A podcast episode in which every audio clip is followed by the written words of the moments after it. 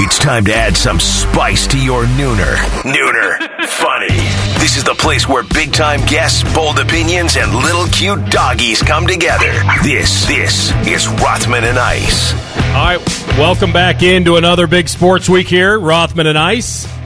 Anthony Rothman, Matty Ice Hayes, five foot nothing, a hundred nothing. Rudy in the control room. Boys, how we feeling? How's the weekend? AR, my man, another day, another dollar. Feeling good, Ooh. man. The weekend was fine. Uh, it went by fast, but had a lot going on. Got out there yesterday, went to the range with my guys, swung it terribly, but the weather was phenomenal. So outside of me just, you know, throwing worm burners all over the range mm. yesterday, man, the weekend was good. How about you? Yeah, grinding away. Yeah, absolutely. Got in a little golf as well, so that's always good. And you're right, the weather was ideal. I mean, ideal. That's that's that's yeah. living, baby. Yes, that is living when you're in the high 70s, uh, late in August, and you're feeling pretty good. We got a lot to get to today, pal. Like it's yeah, man. And and it's it's really a hodgepodge, right? Like there are several different leads. As I was talking to you before the show, um, and I said to you, I think you know, Clev could get moved before we even hit the air. So um, we've seen the trade and it's a volume trade. There are a lot of guys involved, and so you get you get a bat, you get you get a guy who he's a setup man, right? Quantrill, I can't. He's not a closer, right? I got to no, look. I, I think no, no, yeah, I think he's been eating a few innings. I think his last few innings have been pretty good. Uh, and then you get Arias, who I think is one of their better prospects, not in their top five. So in a weird way, you know, when I see the innings and I see the haul that they received, I'm like, man, I don't think they could pry one of those top five prospects out of the pod system. And that's what kind of makes me a little a little bit upset. But Arias is there at shortstop. So if you get him, and you know about the Lindor situation, whatever's going to happen there. And so Clevinger goes, and my first, you know, my first instinct was, you know, this is the whole breaking protocol thing. I mean, they like Clev, right? I mean, you had him. He was under team control, which I guess, you know, certainly increased his trade value, but they liked him. He missed a lot of bats and he was turning into a very good pitcher, a guy that was a very tough guy to get over if you're the opponent. And so I come back to, you know, the way Clev handled the breaking of the protocol, the way he reportedly lied to Antonetti about it. Then they had to bring him back, put a nice face on it, because Antonetti actually spoke well of him when he brought him back, but you know that was just from a PR standpoint. Get him an outing, and here we go. I'm a little bit lukewarm on the, it looks like they got more quantity than quality. We'll have to ask J. Lou at 105 when he hops on today in the second hour. What is your take on it? I, I just looks more quantity than quality at this point. Not that they're not good players, yeah. but there wasn't like a real star unless right. Arias turns into that. Yeah, and, and, you know that's the guy that you mentioned, and you know they did end up getting three of their top twelve prospects, but like mm-hmm. you said, no top five guys, and Gabriel Arias seems to be the dude. And mm-hmm. you know, if I was a Cleveland fan, that would be the guy I want to hone in on because you know we had talked to J. Lou about this, and you and I had talked about this over the last few weeks that you know we were you know kind of expecting this to happen, maybe not exactly to San Diego, but Clevinger on the move, I don't think was going to surprise any of us, but when you look at the return, if I was just on the outside looking in and I had no emotional, you know, investment in the Padres or the Indians, I think I may side a little bit here with what San Diego got back because the wholesome return that the Indians did get back, it looks good, but we have no idea what this is going to look like. We've seen guys in Major League Baseball trades in history just, you know, be prospects and some of them pan out, some of them don't pan out. But when you look at what Clevinger is going to bring to the table for San Diego and the immediate uh, mm-hmm. return that they'll get, that absolutely leans me towards them kind of quote winning this deal right now. But there's no question on the flip side of this for Cleveland. If you're a Cleveland fan, you feel okay about this because you've got a history now of your team having really good young pitchers come through their system and turn out to be studs. Now this is going back to last year. You've gotten rid of Kluber, Trevor Bauer, and now Mike Clevinger. And there's not a lot of teams that probably feel comfortable with doing that regardless of what situations lead you towards those yeah. answers. But AR, you have to trust Cleveland with what they've been able to do. So when you go out there and you get rid of a guy like Mike Clevinger, your mind goes to, okay, we got Shane Bieber, we got Cookie. But outside of that, it looks different than what it has been over the last couple years. So you can have some faith in what they're doing. But those three guys that I was just talking about were such consistent every fifth day guys at a high level. I don't know if they're going to get that anymore. Now, That may be the case, but AR, I think the focus outside of the pitching for Cleveland needs to be are they done with this thing? Because they need some help in the outfield. And you get a couple guys back, and I know Josh Naylor is a guy that mm-hmm. people are pinpointing in this deal that could be the immediate guy that steps into the lineup in the outfield. But I don't know if they're done, and I can't wait to talk to Jay Lou about this. But it's always tricky, man, with these trades. You get a whole bunch of guys back that haven't done a ton at the major league level, but you do, on the flip side of that, cross your fingers and hope that they pan out because Cleveland, I think you got to trust them when they do deals like this because they've got a nice little track record here of, you know, turning out some good pitching. So no, I, I, I think right now, AR, I'm siding with San Diego on this because I know what that's mm-hmm. going to look like. On the Cleveland flip side of that, it's a wait and see thing, so I can't necessarily say they went out there and won this thing. I think the operative word here is flip, and I'm wondering if the volume that the Indians got that they'll pull little fliplets right now and flip some of these dudes for some more offense because that's what they need. The beauty of this is the Indians are in first place. They're a 21-13 team. Uh, they have one foot in, one foot out, right? One foot in for the future and one foot in in the present. And so you want them to increase the offense this year because you're right. They had the luxury of having the starting pitching. I'll ask this question to you, and I'm going to ask it to J. Lou and I'll yeah. answer it myself. Do they trade Clevinger if none of the breaking of COVID protocol happens? And my feeling is no. It's weird. I just I'm leaning that that may have been. I'm not saying that they wouldn't have entertained it for a massive offer, but I think what happened to him and what he did left a sour taste in the mouth of that front office. I really do believe it. And I'm not saying that if they didn't get what they were asking for or close to it that they would have moved him. I don't think he would have moved him just to move him. Right. But it really motivated them, I think, to to at least entertain more than maybe they were originally going to. Do you agree? Yeah, no, I think it's something that you have to bring up, and, and I think I will agree with some of that, AR, because you can't ignore uh, the reaction from some of his teammates from that whole situation. I mean, the comments that were out there from leaders of the team, mainly Francisco Lindor, and you had some veteran guys um, that were just not happy at all with the decision that he made because remember, I mean, he lied to them about this. So this was, you know, he, he didn't reveal that he was with Plesac. He went on the plane, went to the team meeting mm-hmm. and all that stuff. So yeah, I'm sure that absolutely left a bitter taste in the, you know, the mouths of everyone involved. But at the end of the day, AR, we know in sports, man, like when you're a talented guy, especially mm-hmm. and you play this position, well, and just in sports in general, you get a lot of passes. And that's why I think it's so interesting because on the flip side of that as well is that San Diego's got this guy under team control until after the 2022 season. Right. So this isn't them giving up a trade and he's going to be on the market no. after this year. It's a pretty good deal for a guy that, you know, they're going to look at as their ace in their rotation. But yeah, mm-hmm. it, I can't ignore uh, how big of a deal that absolutely absolutely was because it was such a disappointing decision that Clevinger made.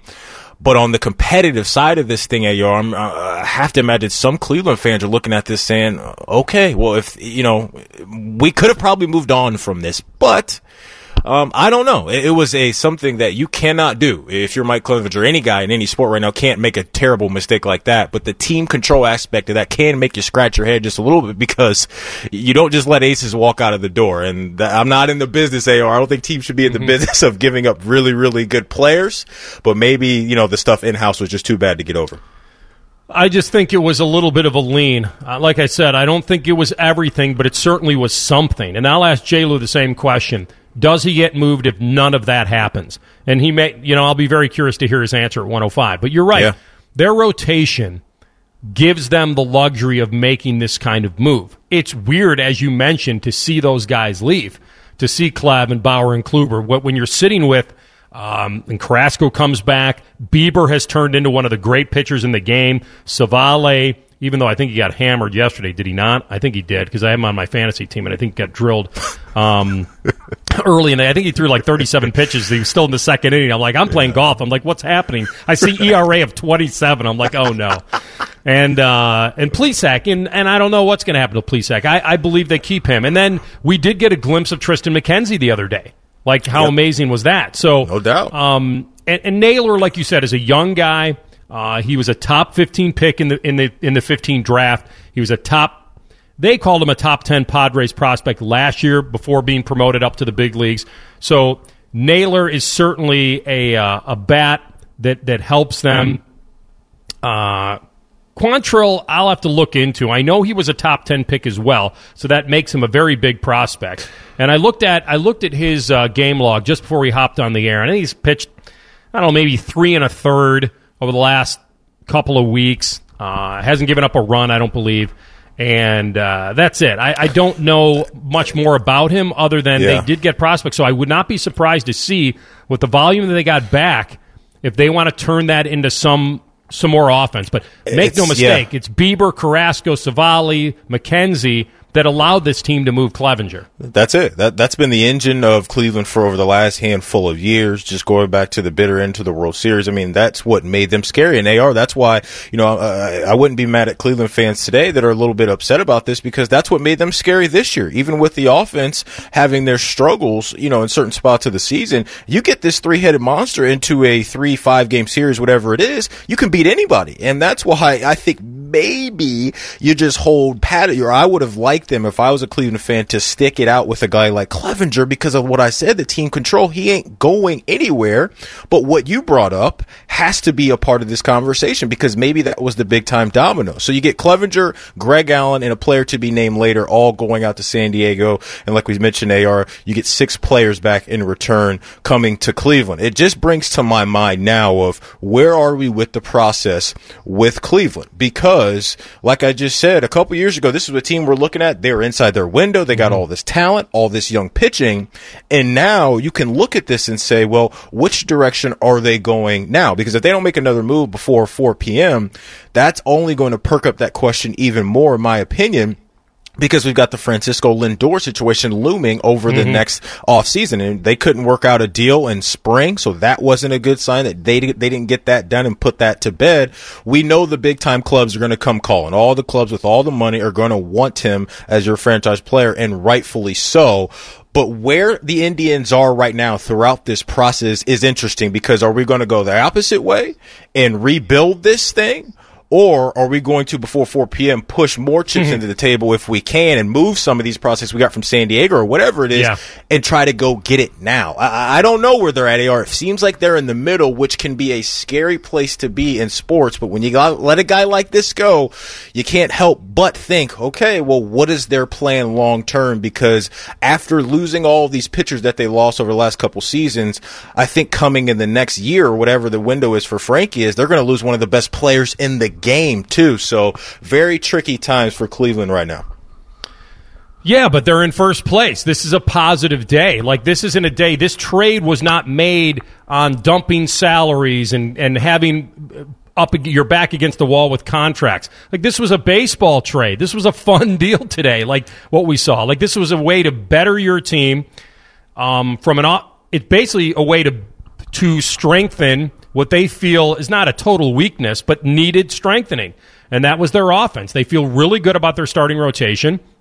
And so that's what this trade was based on. Let's strike. Now, I don't know if they weren't in first place. Do they make this kind of a move? I don't know. The other thing is about the COVID breaking protocol for Clev. Do they make move if he doesn't? Like, I, my first instinct, and I texted J. Lou earlier today, I said, I thought they really liked him. Like, I thought they really liked him. Now, the, the answer to that is you can really like someone and also see the value in the trade. And so it kind of gives you the luxury to do what they did today. So we'll talk to him at 105. Uh, we'll dig in on a little bit of what happened over the weekend at Ohio State. Uh, more rallying, more protesting, more voices trying to be heard. Will it make any kind of an impact? And has anything happened since you and I left the air on Friday at 3? We'll come back with a pretty big player, a big player who's decided to sit out this college football season. We'll get to that right away. It's Rothman and Ice on the fan. One guy is fat, the other is fatter, and both are kind of stupid. Pretty much sums up the whole show. Uh-huh. Common Man and T-Bone. Weekdays from 3 to 6. The Fan. Movie references you may not get, even if you saw the movie. This is Rothman and Ice. All right, welcome back. Uh, bottom of the hour, twelve thirty-three. Bill Rabinowitz will join us, Ohio State beat writer. Real quick, Ar. Yeah, bud. Just to put, I wanted to bring this because I yeah. wanted to just get your mindset on this because you know, uh, you know, teams they got to be real about where they are in their windows, right? And yeah looking at Cleveland, do you think the emergence of Minnesota and also the emergence of Chicago mm-hmm. maybe playing in, the White Sox that is maybe playing into some of these moves for Cleveland because if they're looking at the next handful of years and saying, okay, we may lose Frankie, we've already lost his starting pitching, do we really feel like we're going to be contenders? I think maybe that has to weigh into some of the decisions that they're making because making because Minnesota and the White Sox they're not going anywhere anytime soon. Mm-hmm. So if you're Cleveland and they're never going to admit this and they should never admit it. I know we'll get to an NFL story later about tanking possibly, but I think maybe they got to look in the mirror a little bit, AR, and check out where they are with their timeline. I think that's a, a fair conversation to have. What do you think of that? I think you're dead on. I think for the tribe, for the White Sox, for the Twins, their focus was definitely on winning this season. Whatever this season was going to be, you know, we know where the Tigers are. We know where the Royals are. Right. And that's massive big picture. For the Indians, this the window could be closing. You mentioned it in the last segment. And their window, let's talk about when they cracked the window. The window's been open for 4 years. Right. Yep. The current window and I don't know, the window was cranked wide open in the 16 series against the Cubs. Mm-hmm. Right? Yep. Seven game. I mean, that's that's that's as close as you get. Yep. And so the starting rotation is where they shine. They have they have can brag about their starting pitching depth, and the the two biggest names were Clev and Carrasco, and neither one of them. When when you talk to baseball fans around the country, neither one of them probably look at them as like, oh, really? Like they're like they're the biggest names you got, mm-hmm. but they're really effective, No doubt. And so it's interesting to me. You know, Zach Plesac is 25, and and he made a lot of starts last year, and he was really good. So they still have him. I don't know what's going to happen with him because he was Right. the the ringleader on the on the on the breaking of the protocol. But they've got a lot of depth in their bullpen, and it's I totally agree with you that this is and it's where they are this year. Like we didn't know, we didn't know even the most talented of rosters this year, Matty, weren't. We didn't know whether that would translate into instant success this year. Right. You know, without a huge training, well, huge spring training. Yep. We didn't know whether the the pitchers that were perceived to be the big arms would be built up enough. You had to get off to a good start. It was a 60 game sprint to the finish and it was whoever got hot early that could probably sustain a little bit. And so I do agree that they were in a winning window, but the fact that they're in first place yeah. with the, with the offense that's been inconsistent, I I think that leads a lot to it. Absolutely, like they and, and that's why I keep saying that on the face, on paper, I don't think they got the offensive boost back Right. in a give back in a get back for Clev, who, as you mentioned, was is under team control through 2022.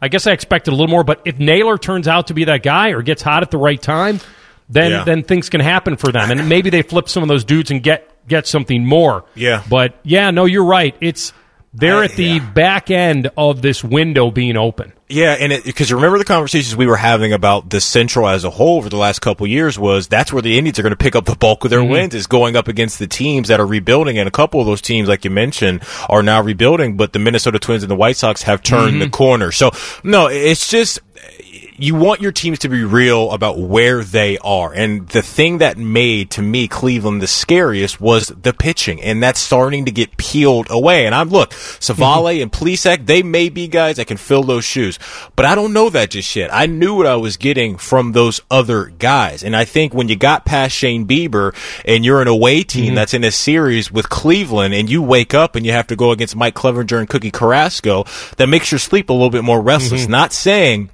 that those guys can't do it. I just think the mentality going up against Cleveland has changed just a little bit. And I think when you look at the Sox being tied for them at the top of the division and Yeah. the Twins still only a game and a half back, Wow. I, I don't know, man. It, it just, I just think that that scary element has been stripped away from Cleveland uh, right now. Well, you, you lost one of your core pieces, right? In Clev. Like of that deep starting pitching rotation, that he was part of that core with Bieber and Carrasco. Yeah. So I don't know. Lindor, we know, is going to be gone, right?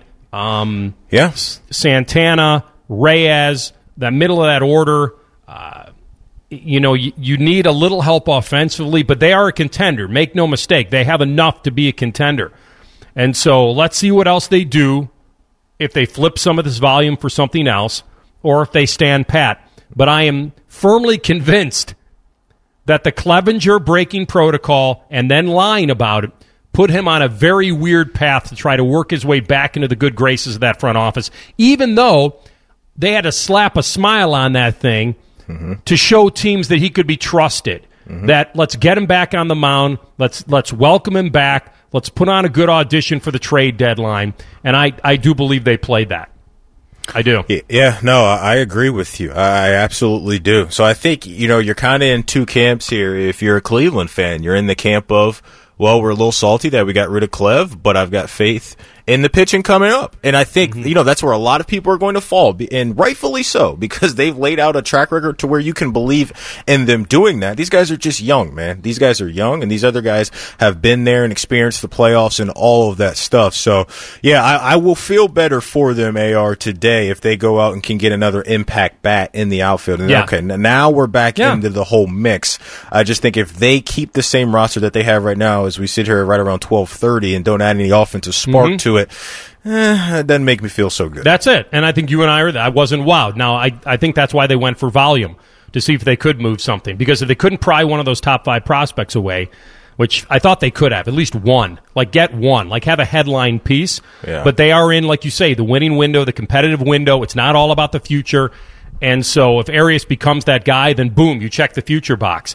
But the present box, being a first place team, I didn't like the get back on Clevinger. I thought it was okay. We'll see. It might surprise us. Yeah. Uh, let me pay off on this real fast because yeah. I know we'll have Rabinowitz coming up. Uh, Ja'Marr Chase, LSU, not playing, opting out. So this is a really interesting deal. Not to say that they were an absolute contender, but the fact that he is opting out. Yeah and I'm assuming I haven't read all the details in this. We'll get because I know we're going to get to it a little bit later. Sure, sure. I'm assuming this was a little bit of COVID concern, or most of it, and the fact that NFL scouts know him. They know him. Like they, I don't think he needed a resume year. You agree? I 100% agree with you, AR. I mean, this guy is, he, he, is a special player. We saw him ball out all last year, and I was surprised to see him make the initial announcement that he was going to run it back and come to LSU. But we'll see what type of domino effect um, that this has. But no, he has nothing to prove. I, I, think he just only has things to lose by going out and playing, and his stock will see go the down. top receiver in the draft? Yeah, he, he's right there. Yeah. He is yeah. absolutely the guy for a lot of people. So yeah, when your name is associated with that title that you just threw out there, AR, mm-hmm. and especially with the uncertainty of a season right now, mm-hmm. whether your conference is saying we're playing or not. Uh, I think this is the right call by Ja'Marr. And like I said, I can't wait to see if other guys within the SEC and ACC follow suit. All right, we'll do more on that a little bit later, but coming up next, Bill Rabinowitz of the Dispatch. We'll ask him about what happened this weekend and if we're getting any more answers from the Big Ten, from presidents, from the commissioner. I know he has he now he's done what two letters basically. We're not revisiting this, and then it broke on Friday that they're looking to inch up the season. Will it even matter? We'll talk to him next. Rothman and Ice on the fan. Winners of the prestigious Platinum Microphone Award every year, given to the best radio station in the world. Uh, no need to look it up. It's real. The fan. They both like to go to raves with the Bosa brothers. Here's Rothman and Ice. All right, Rothman and Ice presented by your local Pella Window and Door showroom on Gemini Parkway. Time to go to the Bryant Heating Cooling Systems fan guest hotline. Hook it up with our good buddy Bill Rabinowitz, Ohio State's football beat writer for the Dispatch. Bill, how you feeling, bud? I'm good. How are you guys doing? Good, man. Good to have you on. Uh, I was talking to Matty before the show, and it's it's weird to me. We kind of live in a world where we assign blame, right? And so the Big Ten is not playing, and I think we're both under the impression that they could have delayed and not just pull the plug definitively on the season. Now there appears to be a little bit of a walk back, but it almost I I said on Friday, it looks like they're going to be playing in no man's land if they're playing at all. What is your latest? What are you hearing on what realistic plans are on the table for the Big Ten? Well, what I was told on Friday by a Big Ten source is basically they've come up with all kinds of different scenarios, all kinds of different plans starting this day, that day.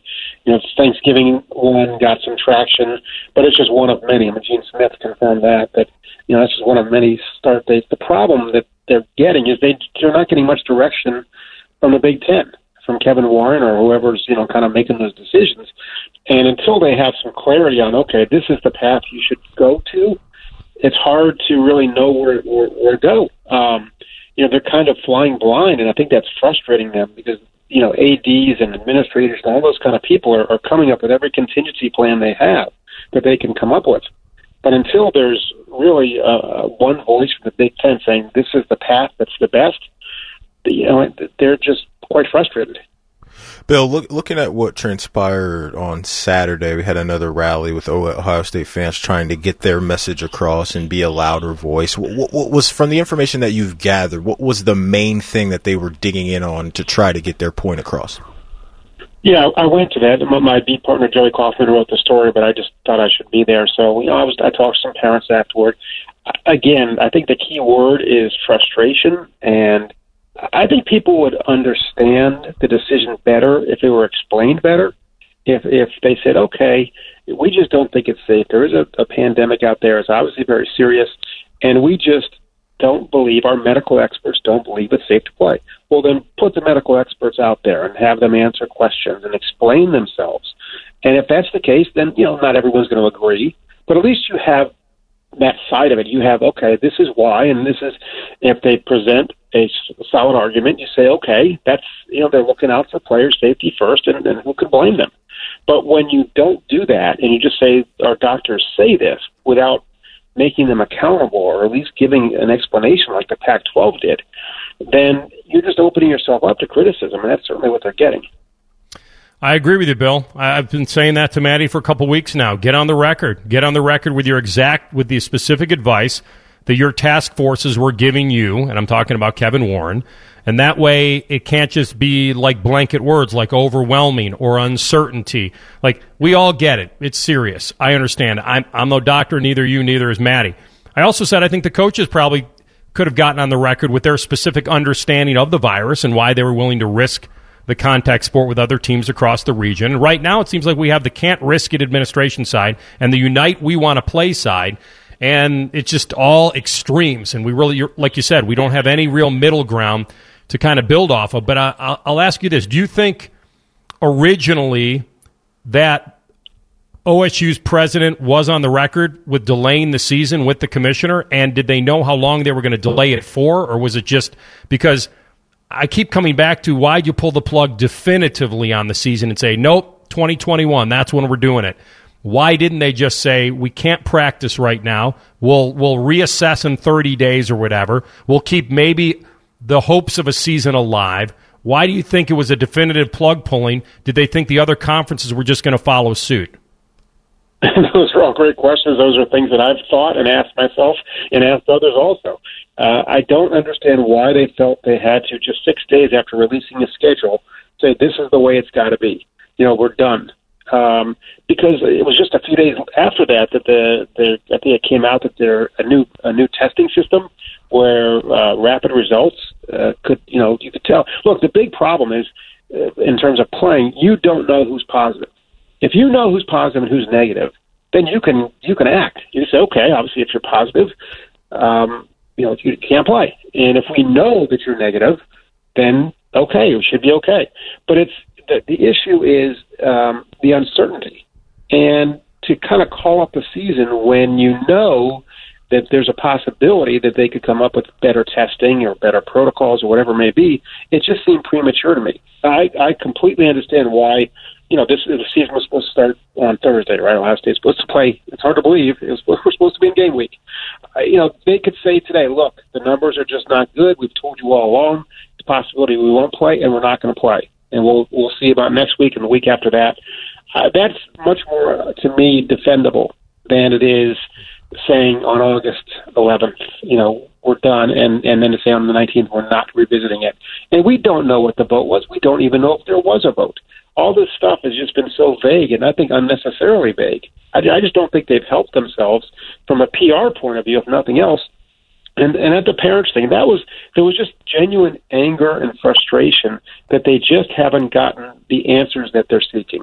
if they'd gotten the answers they were seeking and say, look, we are not going to jeopardize your son, and this is why, and had good evidence for it, I think most people would say, okay, okay, you know, I might not agree. I still think we can play. But I think the majority of people would say, okay, at least I understand your point of view and we can accept that. But they didn't, they have not done that. Bill Rabinowitz, Ohio State football beat writer from the Dispatch, joining us here on Rothman and Ice. And Bill, we had a very scary story uh, unfold over the weekend involving uh, defensive tackle Haskell Garrett. Can you kind of update the folks on what's the latest on that and maybe where things go from here? Yeah, uh, you know, Ryan Day released a statement maybe an hour ago saying that Haskell Garrett would be released from the hospital. At least the expectation was he he would be released from the hospital today. Obviously, that's good news. Uh, not much is known about what happened. It happened around 12:30 uh, in the morning on Sunday morning, about a half mile from his apartment. He got shot in the cheek uh, and you know in the face, and beyond that, there's not a lot of, of concrete kind of anything to go on other than that. You know, he's going to be okay. The expectation is that he'll fully recover. Uh, obviously, a very scary, uh, you know, terrifying incident. But um, you know, he's he's going to be out of the hospital today, probably, and hopefully on his way to recovery. All right, thank you for that update there. Yeah, we're we're we're thankful. That is uh, as scary as it gets. All right, one last one here on the potential of a season, Bill, and part of this may have been a result of these lawsuits that were pending from Nebraska, whether anyone else was going to jump in from the Big Ten to try to get the Big Ten uh, some sort of discovery on dialogue between the commissioner and the presidents, and maybe they're threatening to do that. Do you believe that was any motivation for the Big Ten to suddenly say, yeah, let's start thinking about Thanksgiving, even though I don't think that pacifies anybody because I don't know if you can be a part of a national college cha- a, a college football playoff if you're starting Thanksgiving. I don't know how many games you think you can get in when the other team's seasons are, you know, for all intents and purposes over. Um, do you think that was the impetus for, for getting the uh, this back on the table? And do you think that Thanksgiving is even the one that they would think about? Uh, again, I think all options are on the table. I'm not sure the lawsuit, the Nebraska lawsuit, had a lot to do with it. I mean, I don't know, but I, I don't think that that's, uh, uh, you know, But by the time that would kind of go through the legal system, I'm not sure that was such a, uh, you know, such a determining factor. I think what it was is big coaches like Ryan Day and James Franklin and Jim Harbaugh and athletic directors just weren't quite willing to say the door is entirely closed. And they pushed and they pushed. I think it helped a lot that the parents got involved, that Justin Fields said what he said, and other players spoke up. I think I think that did put some pressure on at least the let's let's not close the door entirely uh, kind of argument. And uh, for the other thing is, you know, this is a huge financial hit for Ohio State and all these schools. Ohio State's going to lose 130 million dollars uh, in loss. That's a huge, huge loss. No, Ohio State can. There, there are ways. I mean, Ohio State's going to be fine in the long run. They can take out a loan. They can do a bond. I mean, there are lots of ways that they can get around it, but it's still a huge, huge number. And other schools will have smaller numbers probably, but may have numbers that are harder to overcome. You know, it's harder for an Indiana to make up that kind of money. It's a basketball school. It's not a football school. And, and some of the other Big Ten schools, you know, might have a harder time making up the deficit they're going to have. Um, so I think that was also obviously uh, a driving factor in, in ads and, and schools not quite giving up on it. I still think it's a long shot. You know, I think Thanksgiving is a possibility. I, I don't, I haven't delved into the logistics of it that much. Um, you know, but yeah, what you said uh, is right. It's going to be very hard to get. I mean, if you play to start Thanksgiving, you're not going to be in the college football playoff unless the SEC and ACC and Big 12 are also delayed. Um, you know, look, there's no guarantee there's going to be a season, even for the conferences mm-hmm. that say they're going to play. Uh, there's still a lot of cases and, and a lot of uncertainty with them, but at least you know they're they have hope that there's going to be a season, and I think hope is probably the biggest thing that people want, and and the Big Ten kind of closed that off, and now you know is the door open a little bit? I think it is. You know how much I don't know. Bill, thanks a lot for your insight, man. Uh, we'll keep connected to you, and hopefully. Uh, we'll keep pushing down a positive way in, in all areas. Thanks, man, for jumping on. We appreciate it. Always pleasure. Thanks, guys. Thanks, Bill Bill. Rabinowitz, our friend from the Dispatch on the Bryant Heating Cooling Systems Fan Guest Hotline. We'll do a little more reaction on that at the top of the hour. But Matty, tell the kids what's next. You know, last week, AR, we kind of threw out there that we got some new stuff cooking up. We're excited to reveal that. Well, coming up next, we've got a new segment called Party Like a Roth Star. Not rock star. We're going party like an R-O-T-H star, like my man Anthony Rothman. Once in the We're- 80s. Back in the 80s. We're going to find a couple guys, teams, anybody that won the weekend. We're going to unveil our new segment, Party Like a Roth Star, after the break. Rothman and Ice, right here on the fan. Mornings have never sounded better. Brandon Beam, Bobby Carpenter, and Anthony Schlegel host Morning Juice. Weekdays starting at 6. The Fan, Ohio sports destination. Let's all gather into the Kiki. It's time to party like a Roth star. Yeah, baby. Oh, yeah. Want the bag in the 80s. Oh, man. The famous line when you said, Roth, live a little. Matty, I've lived enough. I've lived enough, baby. oh man. All right, you start. Who won the weekend for you? For me, man, I've got a couple guys. like, I got a guy and a team lined up for you. I'll kick this thing off with Okay. what I saw last night from one Jamal freaking Murray Yeah. from the Denver Nuggets. My goodness, AR, you talk Mm-hmm. about putting the team on his back when they needed it. Game six.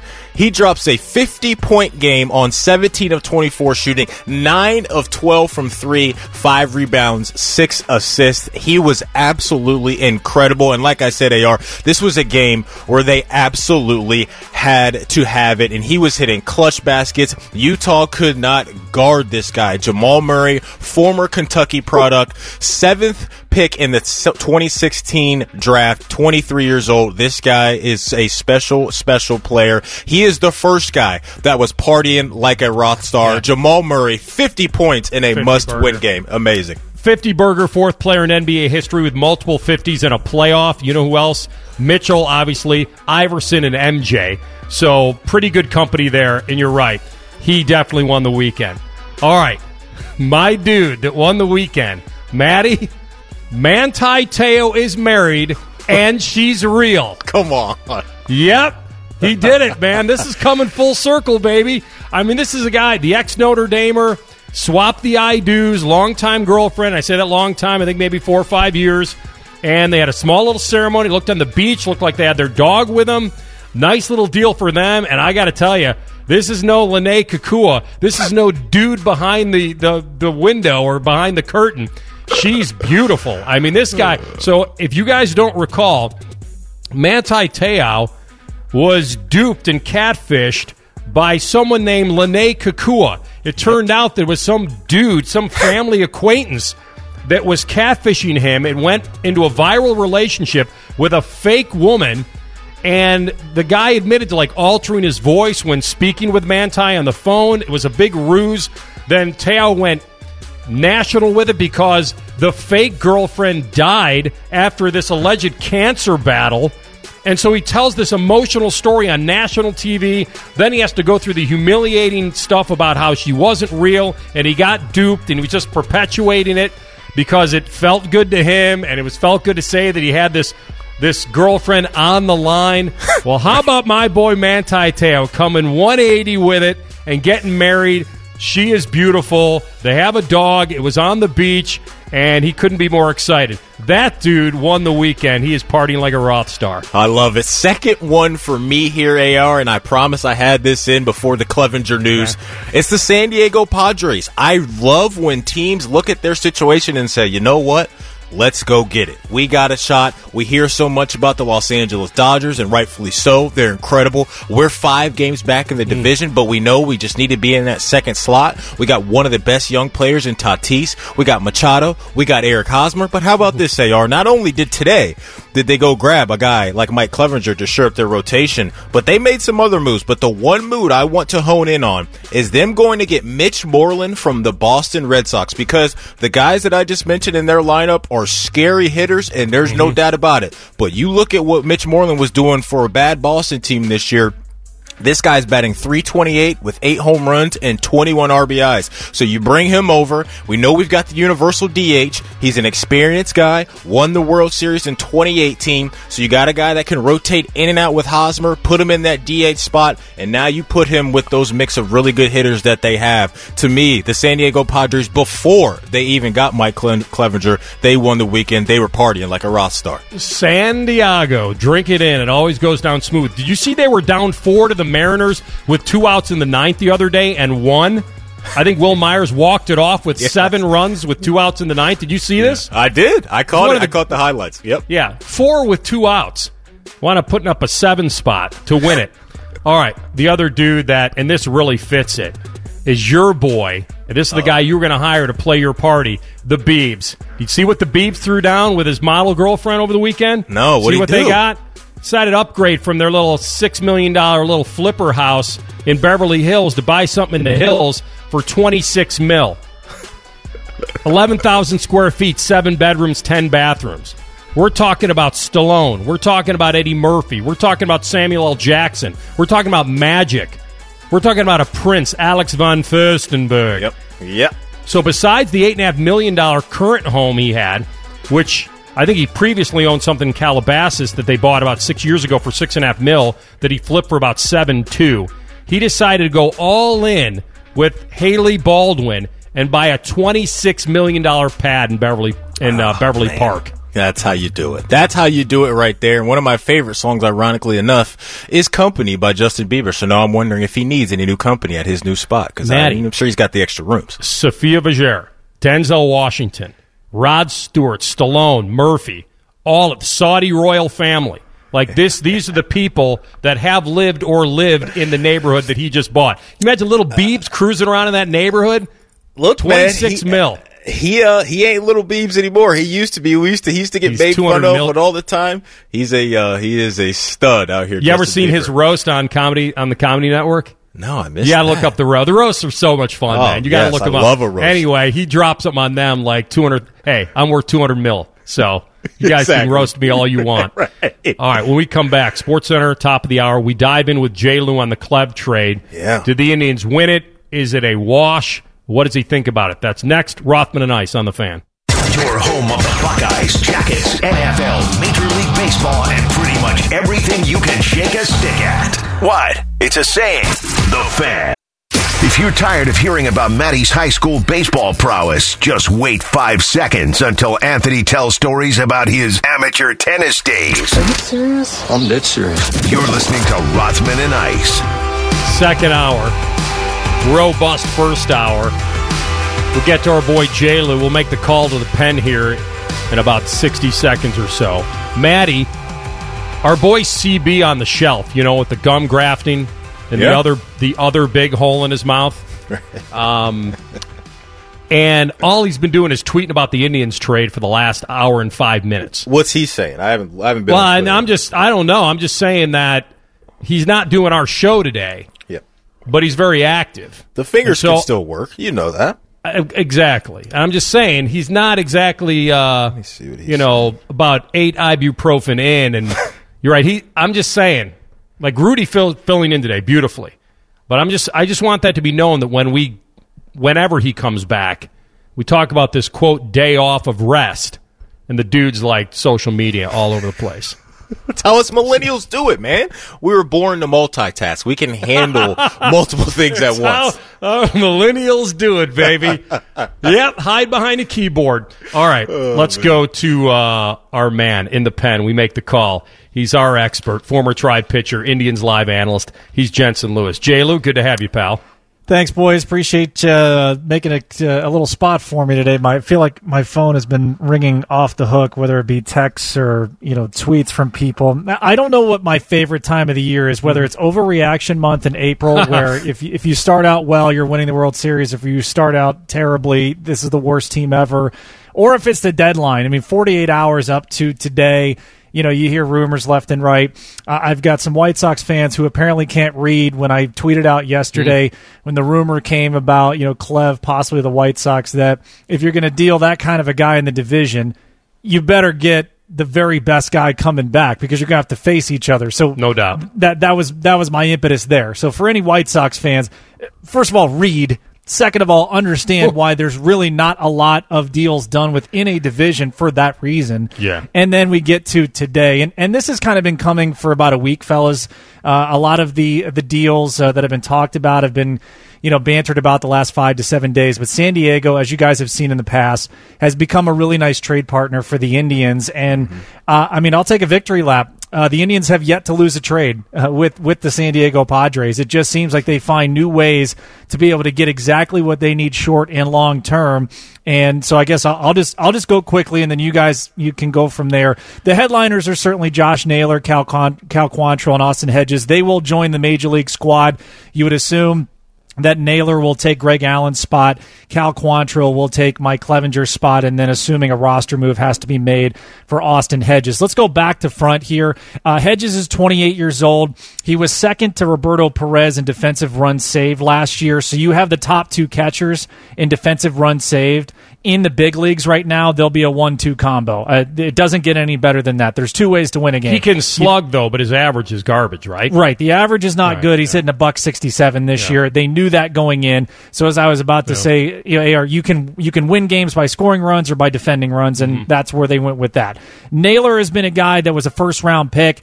He was a 12th overall selection back in 2015. He's just started to put it together. He's hitting 278 this year. He's going to go right into left field in my estimation right now as a starter. Again, the the power you, you certainly are still lacking a little bit, but for a guy that's going to be able to slot in nicely and he'll play a good defensive left field, that again another nice addition. Cal Quantrill is not only a short term boost, but also he's going to be a long term guy, and he could probably go right into the bullpen as it stands right now since the Indians rotation is full. But you would he's got dynamic stuff. There's no question about it.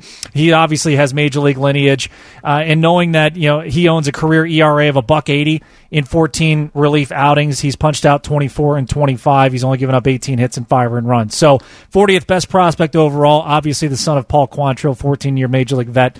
Uh, again, we'll go into the young guys because that's where everyone's at with this. Uh, when you're looking at Arias, who's 20 years old, who could be an heir apparent to Lindor. Cantillo is 20 years old. He's got dynamic stuff, and you've got pitching university here for the Cleveland Indians. That whoever you bring over, it all of a sudden feels like you're going to be made into a superstar with the way they've been able to do it. So uh, when you think about Owen Miller, another middle infielder uh, who's shown some promise, he was a third round pick for San Diego in 2018. He's 23 years old. Short term, long term, this is a massive massive haul for a guy in Mike Clevinger and Greg Allen and Clev, obviously the headliner, has yet to pitch a full major league season more than once in five seasons. Does he have wipeout stuff? Yes. Is he highly injury prone? Yes. And is he going to get very expensive the next two years? Yes. So you trade him at the peak. You get exactly what you need back short term and long term.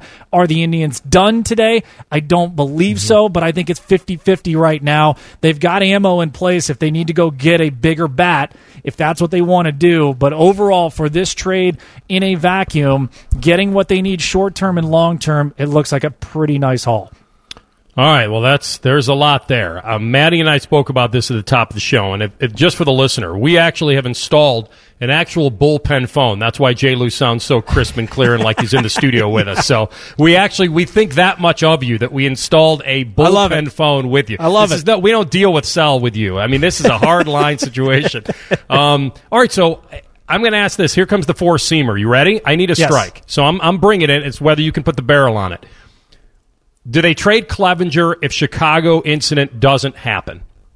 I, I think there's still a, a 60 40 chance they do because of arbitration year two coming and then also the injury history. I'm telling you right now, AR, they got they feel they got burned a little bit on on waiting a year on Corey Kluber mm-hmm. and and knowing that there were already signs there. You had a two time Cy Young winner, so I can understand where you wanted to be a bit more patient there because you know that the return when he's healthy, he's as dynamic as anybody. But guys, he's not even pitching this year. He was really on the back end and, and starting to show bigger signs of problems. So they had to deal him for Clase and DeShields.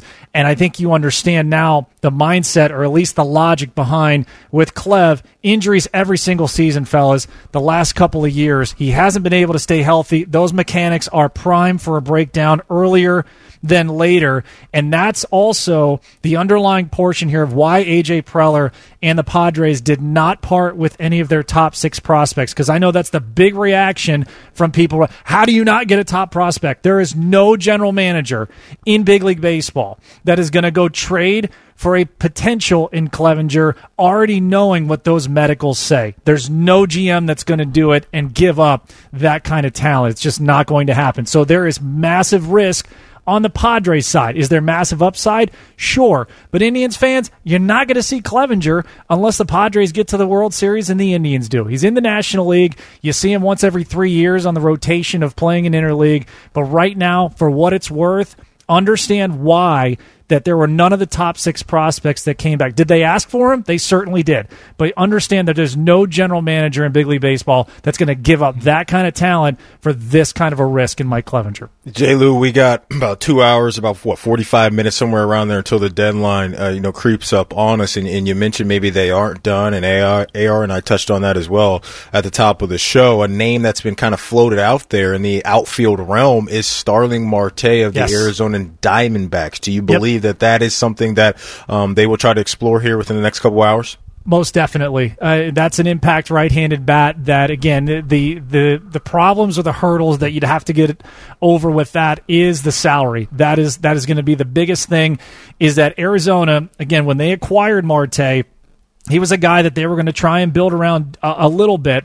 But if you understand where he's at, he is signed through the end of this year and has a 21 team option. Okay, his contract is seven years for 41 and a half million, and that option is going to be the double digit millions there. So that's going to be the one thing you weigh is who do you give up to get him for the rest of this year, and then be able to exercise that option next year. He's hitting 311. Uh, the the home run totals are down. He's only got two right now with 14 RBIs. But that would be an impact bat that if you take him and you put him in progressive field in this division, you could definitely foresee why this guy would be a major, major plus.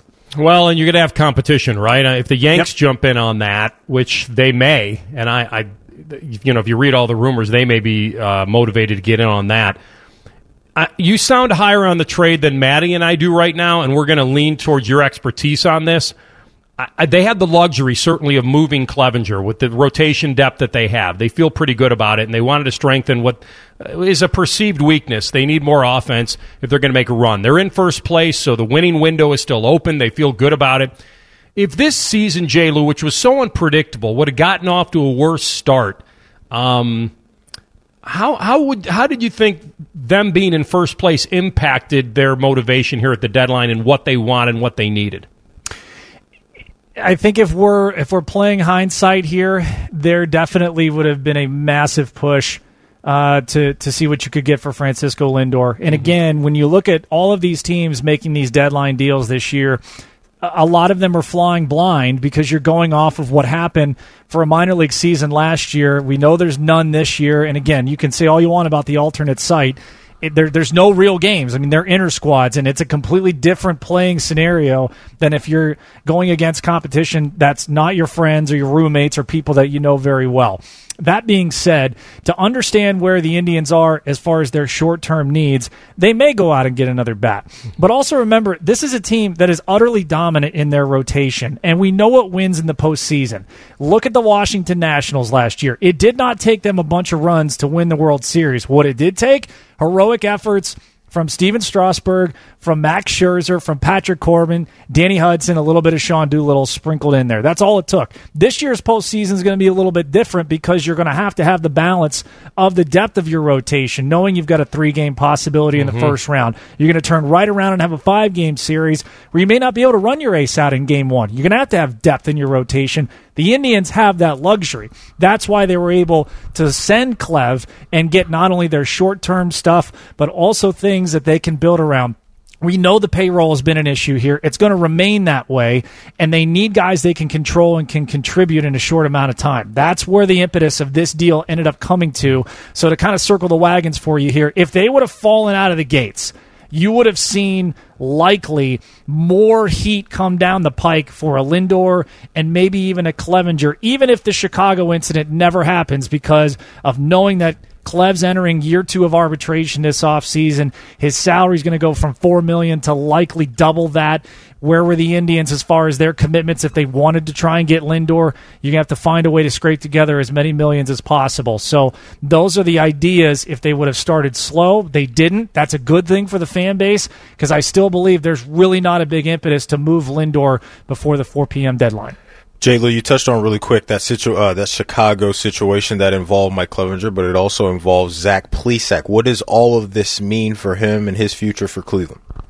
I think you understand that Triston McKenzie has earned himself one more start for sure. I think he's going to end up getting that last start against the Royals on Wednesday. Let's see what happens there. And knowing that there could be a spot in the rotation now that opens up, you would think he's the leading candidate to be in there, knowing how he started the season. He's paid his penance.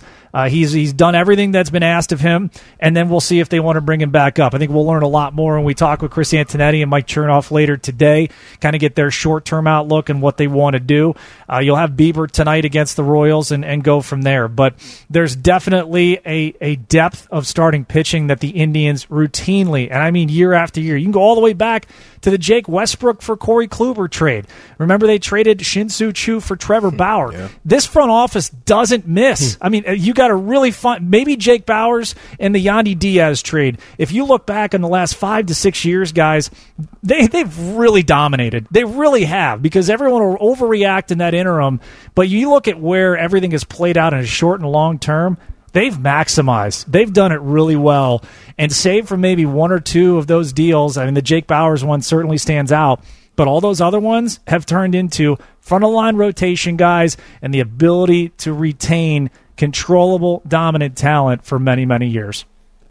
Gives the Pods though a legitimate shot at a title. Yes. Does it not? Oh my gosh! Yeah. I mean, if, if they don't, I don't know how they can trade for anyone else in the league. I mean, they've gotten everybody. So yeah, they, you think about that division. If you're the LA Dodgers right now, you felt really good about Right. getting Mookie Betts and feeling okay. Well, we'll go ahead and coast into the one seed. You're looking potentially right now at the Padres could lock up the four seed, and if they make a run, could challenge the Dodgers for the top seed. The Dodgers win and the Padres win. They're locked into that five best of five series in the next round. Oh, watch out! Fireworks. Let's go. Dodgers have been mashing too. Um, I don't think the odds are. I think the odds are pretty low. But if you if you got a tribe pod series, my goodness, Oh that'd be. I mean, to have this thing come full circle. God! All right, that exacta. We're we're going to uh, for exactly. stakes. All right, Absolutely. final twenty seconds. Your name one person, your favorite piece of the Clevinger trade. One dude. Um, I think if I had to put it right now, probably the Arias kid, uh, just because of what his potential is going to be. Twenty years old, uh, knowing what he can do defensively. If the offense comes around, God, that is that a steal right there. Jay Lou, you're the man, buddy. We'll uh, we got you on the pen line here, man. So we'll reach out again soon. We appreciate it. You got to talk to you Friday, boys. Thanks, Our Jay boy Lou. Jensen Lewis, affectionately known as Jay Lou on this show, and he gives you everything on the trade and a lot Yeah, of what was you and. I talked about. Liked it a little more than we did. Yeah. Um, but obviously brought a little more to the table as well. When we come back, Matty, there is a workhorse back that's on the market. Who should want him? And should anybody want him? We'll talk about that next. Rothman and Ice on the fan. Feel unappreciated? Things not working out the way you imagined? Bad news. Sometimes life sucks. Good news, we don't. The Fan, Ohio's sports destination. Sports talk, well done. Just like Matty enjoys his steak. You're listening to Rothman and Ice. Yep. Matty says burn it. Just burn it. No question, All right. man. Ain't nothing a little just A one. I was just gonna Oh say, yeah, ain't nothing a It little was A pretty one. underrated. The uh, what's the other one? Heinz fifty seven. yeah, man, that the that's one? the best. Yeah, Yeah, absolutely. they're both good. A one, you know, they're both good. Little A one sauce. They're different though. That's for sure. They are very different. worst Worcestershire. All right, so um, Yeah. we could have just done thirty minutes, no breaks, no breaths on that baseball stuff. Like literally, I think the three of us were on a uh, four minute mile pace doing that. We were all so into it. And the MLB trade deadline today is at four p.m. Yeah, Uh, Leonard Fournette was cut by the Jags. yeah. Now, does it? this shock me or you? Probably not. This close to the season, I guess it does. He was due to make four million. This was going to be the final year of his rookie deal. I don't know where he's going to land, but someone's going to get him, and he's going to be one of those fantasy stash guys. I'd like to think that the Jags think that they're okay in their running back room, like with their future, and maybe they are with the Zigbo and Thompson and Armstead. Um, but but this is more about wrecking ball. This is more about culture. This is more about starting over again. They are they are turning this organization into rubble so they can build it back up again. I Fournette has had his weird times there.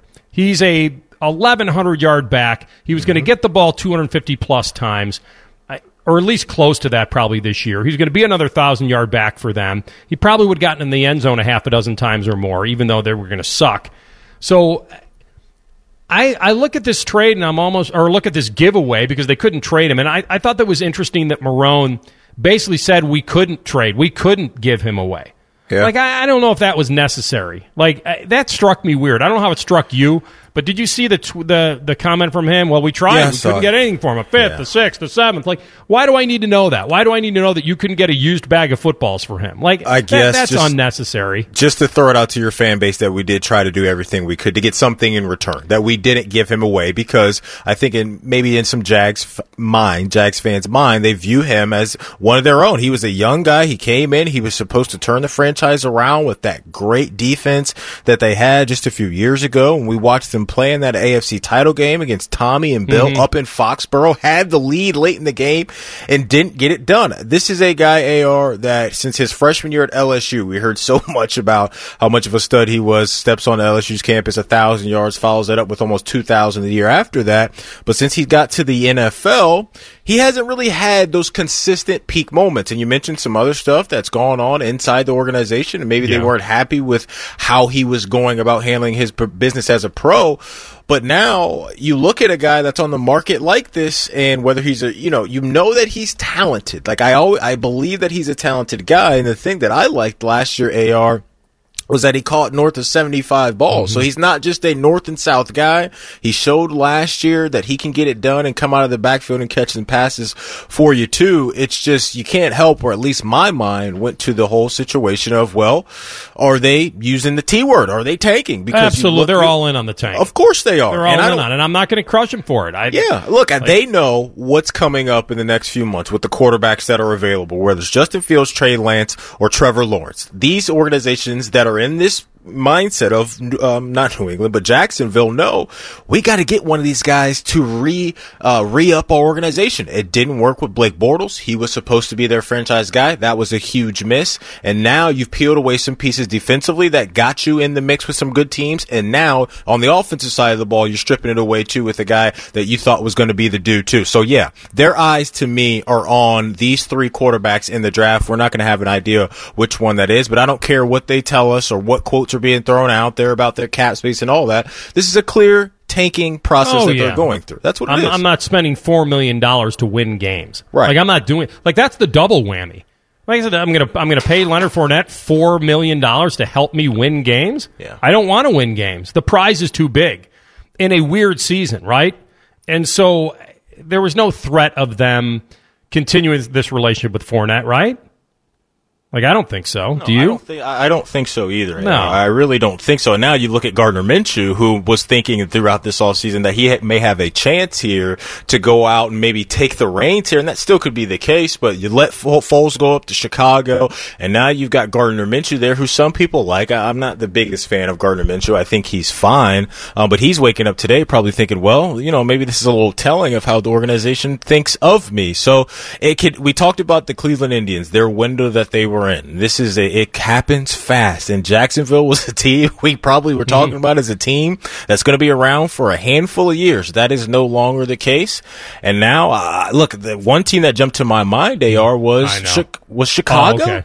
I was going to Uh, say something different, and you No, but go ahead. I was just going to say Chicago was a team that I was looking at potentially could be a landing spot. I think it fits your division AR, Yeah. tough runner. Weather can get a little cold and they're dealing with an Mm-hmm. injury to David Montgomery. I know he'll be back eventually, but we talked about, you know, Tarik Cohen Yeah. and Cordarrelle Patterson. Do we love that? I don't. So I, I have my eyes on the Bears maybe.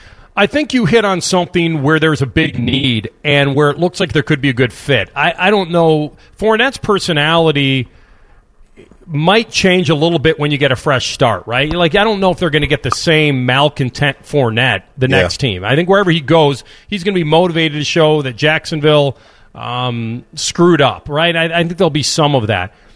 I, I'm glad you picked that team because I think that's where it would make the most sense. But what jumps to my mind about Leonard Fournette is teams that are very close or teams that feel like they don't want to bottom out. And one of that is one of them is the New England Patriots. Now, I don't know if they'll want to spend the money on him. I don't know where they are. They probably don't have it. And so I, that's probably not the one. Tampa seems to be pretty close, right? Like that. That's Uh, you know how in I- Florida, and, Yeah. they haven't had anything going with with uh, their backfield. That's not, Uh, and that was the one missing piece I thought with Tom is if you could give him a little bit of a running game. Yeah, no, I, no, I like that because they're already in, so they should definitely be type, making these type of moves. I just, you know, I haven't loved their running back situation, so I definitely think they should sniff around, whether it's Ronald Jones or an older LeSean McCoy. I think if you're a team that's in their championship window or in a championship window, um, I think you need a little bit more juice there, but they may like their guys. I, I just, I look at the Bears, man, and I feel like when you have some uncertainty there with your starting guy and Matt Nagy, may his seat may be a little bit warm, and you've got some quarterback questions there. Maybe get him up to Chi Town as a guy that can do some uh, bruising type of running there, especially when the weather starts to turn. We'll talk to Jeremy Fowler next, ESPN senior NFL reporter. We'll find the landing spots that make sense. We'll talk to him next. Rothman and Ice on the fan. In case you haven't noticed, we have a thing about hiring former Buckeye linebackers. If we don't, they'll kill us. Bishop and Laurinaitis. Weekdays from 9 to noon. The Fan. Dog advice? Check. Gambling advice? Check. Eating broccoli for every meal? Check. Yeah, I know you're hungry. This is Rothman and Ice. All right, welcome back. We go right to the Bryant Heating Cooling Systems fan guest hotline. Bring on our friend Jeremy Fowler, ESPN senior NFL reporter. Jeremy, thanks for the time. Hey, anytime, guys. Thanks for having me. All right, good deal. Let's go right to Leonard Fournette because that's the headliner today. Um, expensive dude, workhorse back. There's got to be a spot for him in this season, correct? What what are the most logical landing spots? Do you think he'll get one? Yeah, I, I, I think he'll land. Somebody will take a chance on him, but I am not so sure. Um, I- I've talked to some people that have coached him recently. Uh, some people are with him in Jacksonville. I mean, this, the uh, the locker room issues are abundant. It's not just the player. I mean, there's there's some attitude, character concerns there. I'm sure not a lot of teams want to take on. You combine that with the fact that he's really the best fit in a true I formation, um, kind of as that true workhorse. And, and so many offenses have gotten away from that. They run the outside zone, they mix it up, uh, a lot of passing. And so I don't know if there's a natural home for him. I think Tampa Bay, um, they talked to uh, the Jaguars around the draft, but I think it was more the Jaguars reaching out to them. So, you know, I could see them taking a flyer, certainly. Uh, but I don't think this list is going to be long. Jeremy, heading up, Jacksonville was also a, a part of a deal this weekend as well, uh, trading, you know, Yannick Ngakoue to the Minnesota Vikings. Maybe, uh, can you throw out some of the details on that? And also kind of a two-parter here. Does this going, is this going to have any effect on where they are with Danielle Hunter and maybe, you know, him maybe wanting a new deal with the kind of this new money out there? It's possible. I, it's been hard to get more details on the Hunter situation. Um, you know, he makes about fourteen point five million dollars a year, which when he did that deal two years ago was good money. Right now, you know, pass rushers are getting almost double that, the top guys, and, and Danielle could make the case he is a top guy. So um, I think this is a combination of things. I don't think the trade is strictly a Danielle Hunter move. I think it's you know they needed a bookend. They needed two defensive ends. They they know they're at their best in Mike Zimmer's offense, especially with a young secondary.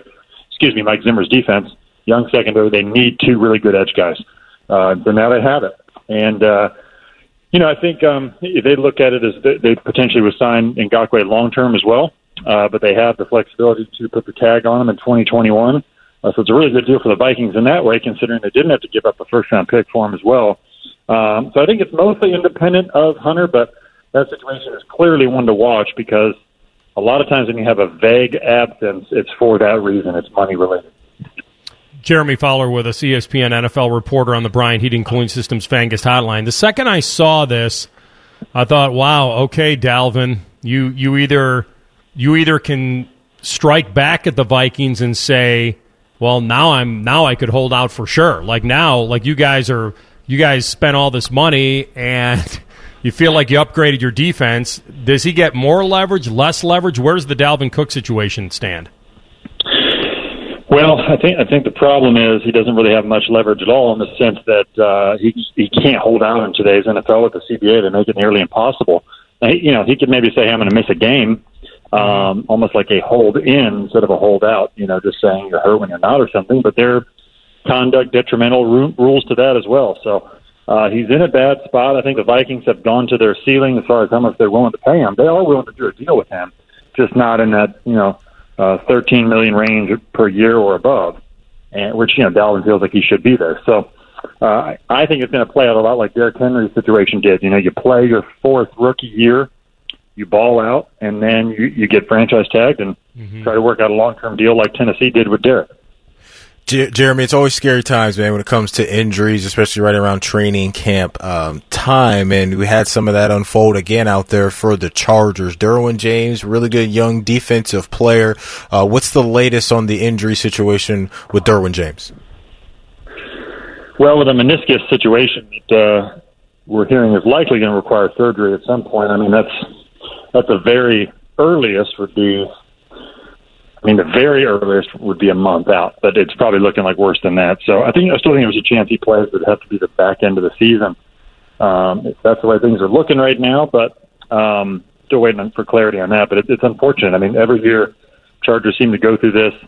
You know, this is a guy who's going to push for defensive player of the year, most likely. You know, he's he's a freak safety, and now they have to wait is Earl Thomas still getting kicked around out there in the league? I mean, it seems like we're trying to create rumors for him, and are any of these substantial? Um, the Cowboys maybe well, in and out. I thought the Browns maybe, Chargers. What's happening? Do you think with Earl?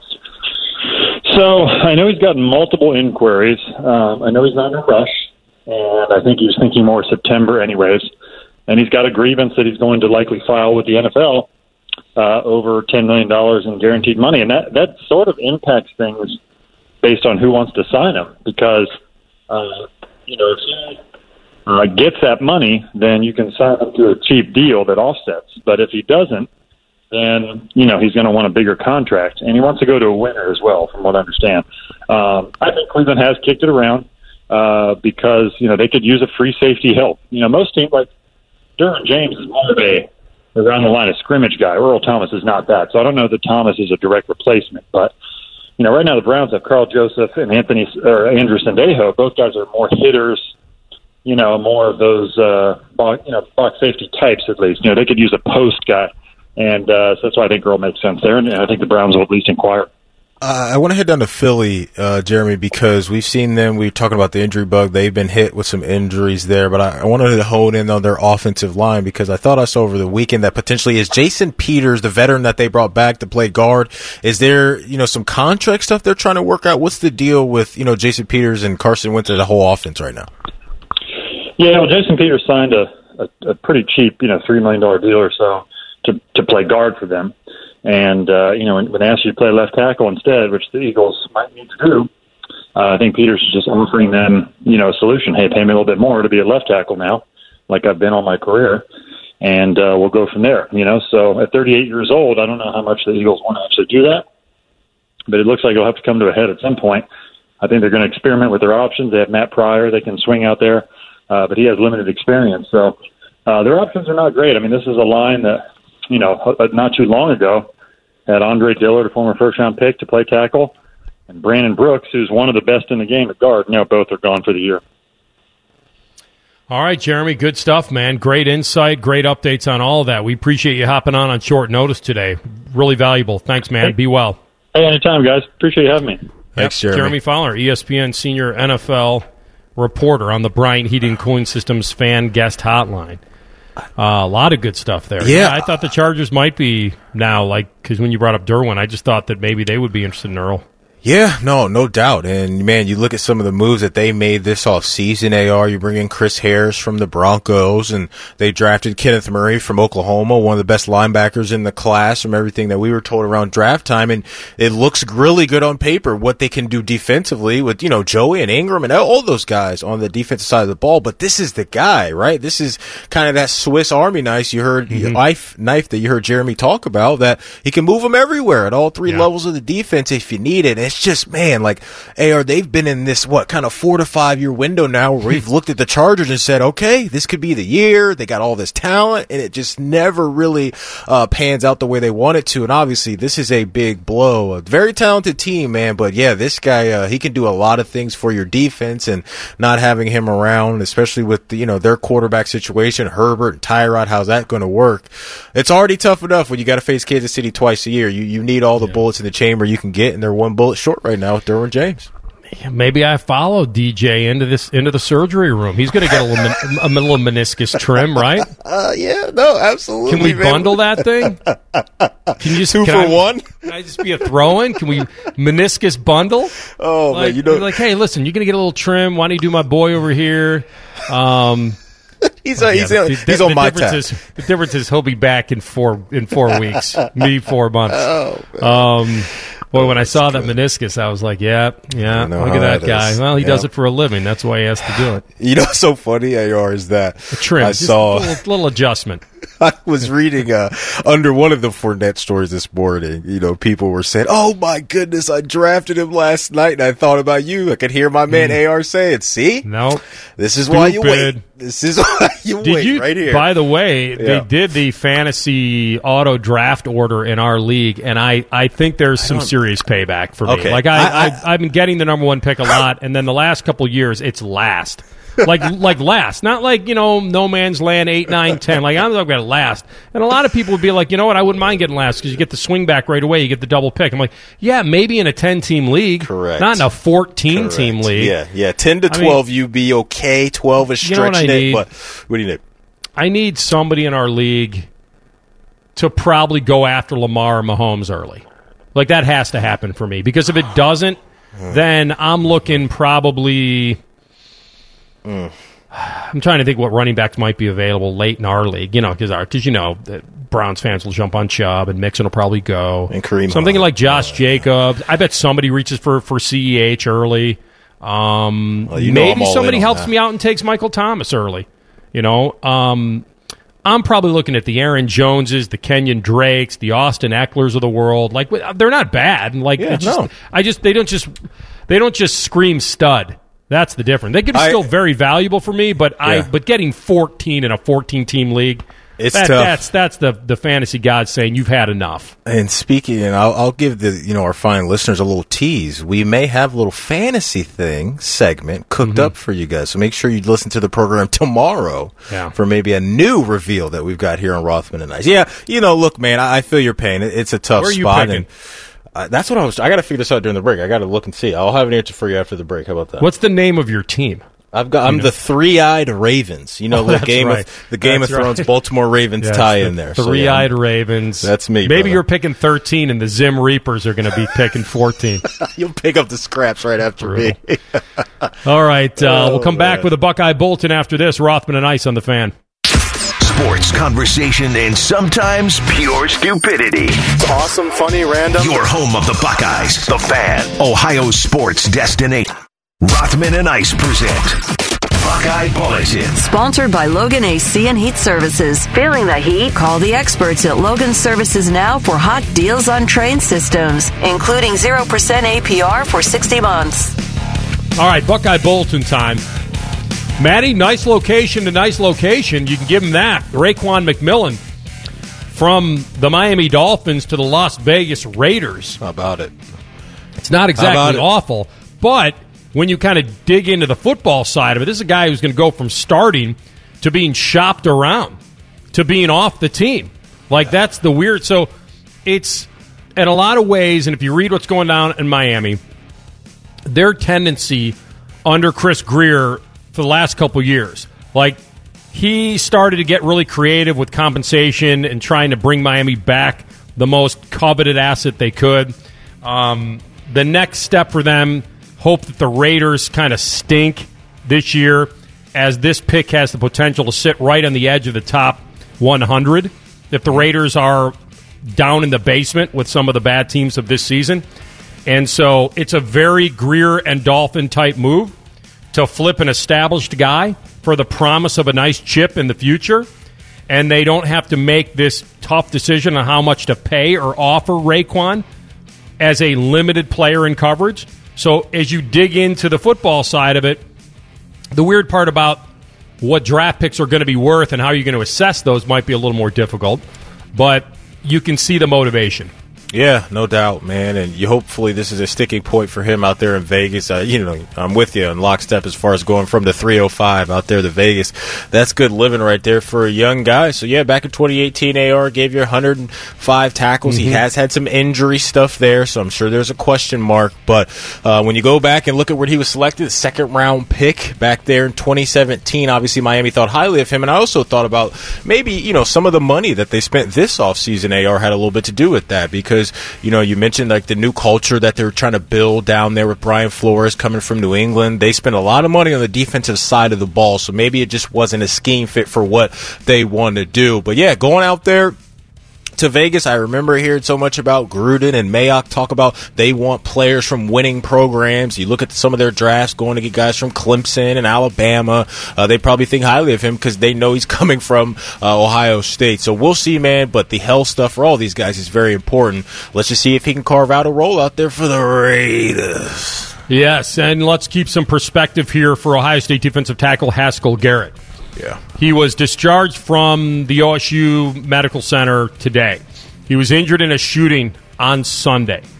It's very vague on what was going on, who he was with. Uh, the police haven't released anything on this.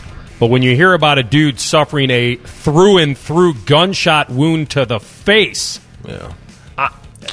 you can't even think. You can't wrap your mind around it. So the fact that he got released less than 24 hours after this happening yeah. on Chittenden Avenue.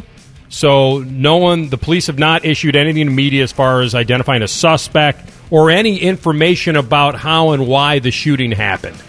Until yeah. we get that, we won't speculate because there'd be no reason to do that. Right. And we wish uh, Haskell Garrett well in his recovery. Ryan Day did issue a release that says Uh, they're going to be supporting and helping he and his family in any way they can to make his recovery go as smoothly and quickly as possible. Yeah, that's all, man. That's all you can do from you know our, our position here on the outside looking in is just hope for the best and on the health front and all that stuff moving forward. But yeah, just um, very very tough to just read something like this. You know, no matter who it involved, an athlete or not um, when you you know you laid out some of the details about you know to the face and that that's terrifying stuff no matter where you take a gunshot wound but especially there that's mm. uh, very very scary so yeah you just of uh, hope and pray that moving forward everything will be okay and then um, we can just push through that is today's buckeye bulletin all right maddie sports center update top of the hour we come yeah. back with a deeper dive mm-hmm. into the robust trade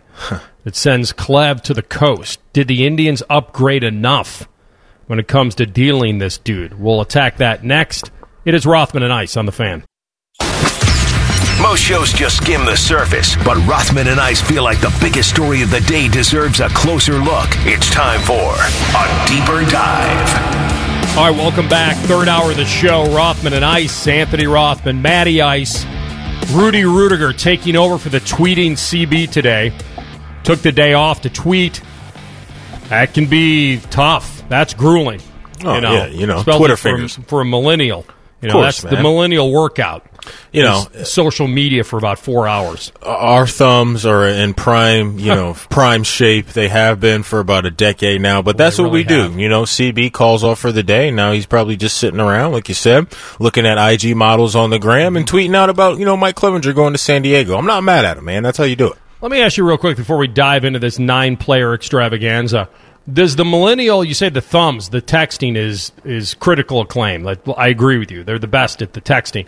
If if a millennial has to sit down and actually type on the computer, like type a letter or an email of some kind, is it the is it equal talent there, or is it like if I'm not using my thumbs, I'm useless? Now, see, I can't let you throw us too far under the bus because I have seen some OGs and their typing skills aren't great either with this the straight north and south index fingers going up and down from button to button. But to answer your question, no, we can actually hold it down on the keyboard because as you know, millennials widespread from the ages of 18 to what is it, 35 or whatever the, whatever the window is. High? I, I don't know. Maybe I'm way off on that. Uh, maybe I'm way off on that. But, you know, we go through school, so we you're gotta, we gotta sit in class and then, you know, type and text at the same time. We're just amazing multitaskers, man. Maddie, Give us our like credit. spring break, no class. Yeah. Um, let me let's go over this nine player deal for Mike Clevinger. Sure, let's do it. Um, you and I kind of skimmed this earlier today, and I, I just have a sense that you and I have a, a good feel about this. Clev had to go, and Oh, I think I shouldn't say that. He didn't have to go. I think in the front office they believed he did. Mm-hmm. If he lied to Antonetti's face, like I, I don't know how much you really come back from that. Like I, you know what I mean? It's like because you were probably thinking about moving him anyway, and then you're going to lie to my face over something this serious. Like yeah, it- that- so they bring him back on, on, a, on a PR tour to try to get him a start and showcase him a little bit and make sure that other teams know that yeah, we, we feel like whatever happened was a mistake. He apologized for it. And I, I think going forward he'll be fine. Um, they get Arias. They get the, the shortstop prospect who is not one of the Padres' top five dudes, but He was number seven. He was number seri- seven, A though. serious talent, right? Yeah. And so he's, as Jay Lou said, he's the diamond, he's the gem of of this of this trade. But you're in first place. You need help now. You need you need a powerful bat. Josh Naylor uh, comes over. He was a first round pick about five years ago, and I think he was pretty good last year, slugging pretty well. I think he had eight homers, but then he was slashing pretty good last year. But I think this year his average has been pretty garbage. Uh, he's young though. He's young. He's 23, I believe, and so. Um, and they didn't get him for defense. We know that. There is some upside here. You got a left-handed bat, um, and I do think he's going to get in there right away and play, like Jay Lou said. And so uh, there's something about this that doesn't scream get back for me, like with Clev. Like there's like Clev, I think was good enough, and with team control, I expected a little more. But I understood why they were a little a little bit handcuffed with not wanting to deal with the White Sox. That's for sure. Like the White Sox mm-hmm. have the bats, and they had the ace in Giolito who just threw that no hitter against the Pirates. I couldn't imagine them trading away a guy in the division to a team that isn't rebuilding. The White Sox are right there with them. So I think Right. it would have to take something weird and big for them to get Clevinger to swap in the Central in some blockbuster volume deal at the deadline. Like that, I didn't that- see that. You know what I mean? So this, Yeah, this no, I'm with you. made sense. Atlanta was involved, and San Diego had the offensive. They had offensive stuff that, that the Indians could be seeking. Uh, the Padres haven't made a playoff in a baker's dozen here. Like they had tradable people, they had this to pull off, and now it makes them an instant contender, even though with the Dodgers right there. So Yeah. it does seem like a fairly decent win-win. I just feel like Clev was the big piece. Certainly, pitching wins championships. You believe mm-hmm. Indians had the luxury of thinking their ros- their their starting rotation is deep enough to move him. But I just thought that I'd be wowed a little more, and maybe there's still time to be wowed. Yeah, and I guess, you know, the wow maybe comes years down the road, AR, mm-hmm. with all these prospects. And I know that's, you know, never a fun thing where your team gets all the prospects and it's kind of wait and see mode, but I think that's how we have to view this trade. And you mentioned the guys that could potentially make an impact right away from them coming over from San Diego and Josh Naylor, mainly because their outfield has struggled a little bit this year offensively, and they need a little bit of a spark there. But I'm with you. I, when you get when you roll out a guy like Mike Clevinger and you put him on a plane and he heads out to another team, that team that he's going to is now viewing him as their ace or their number two. And what immediate impact are you mm-hmm. getting back? And when a guy like that leaves your locker room, that's what I want in return. And I don't know if I see that right now, which is fine if Cleveland's in the mindset of, okay, we are moving on from this window mm-hmm. that we are in. And I don't know how they're thinking, but I do know that Minnesota and Chicago, that being the White Sox, are going to be around for a long time, mainly the Chicago White Sox, because of all the young guys that they've been waiting on, and now is their time. Look, uh, Clev, he's a stud, man. Th- This dude is a He'd stud. be number one on most teams. Oh, no question. And when you also bring in the aspect AR of him being, you know, under team control until 2022, until after that season, that weighs a lot for me because the one thing, man, coming into this season that we knew that Cleveland could have that could outmatch anybody for the most part was their top end guys in the rotation. I don't know if I'm ready to still have the same confidence. I think Civale and Plesac are good pitchers. I think they're Mm-hmm. really good. I know the top two guys are great, and Cookie and Shane Bieber, but I don't know if I have that same confidence today. I, I, I really don't feel that way with Cleveland, and I could be proven wrong with those young guys. They may be just as good as the other guys that are no longer there, and Kluber and Bauer and now Clevinger, but I'm in kind of wait and see mode, and I would have liked them to get an MLB ready outfielder that's going to be a stud that you can put in the back end of that lineup and go out and mash every single night. But I say all that to say this. This is an organization now, AR, that we have to give them the benefit of the doubt, especially when it comes to pitching, because they have a tremendous track record with bringing up guys that can go out and get it done. Plesac coming out of college, he had an injury. They waited on him. That's turned out to be well.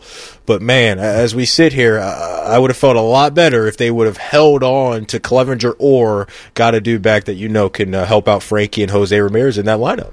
Well, there's no denying they really like Clevinger. We all did. I, I think that they just had the luxury to be able to do this. I do think the Chicago incident hurt him.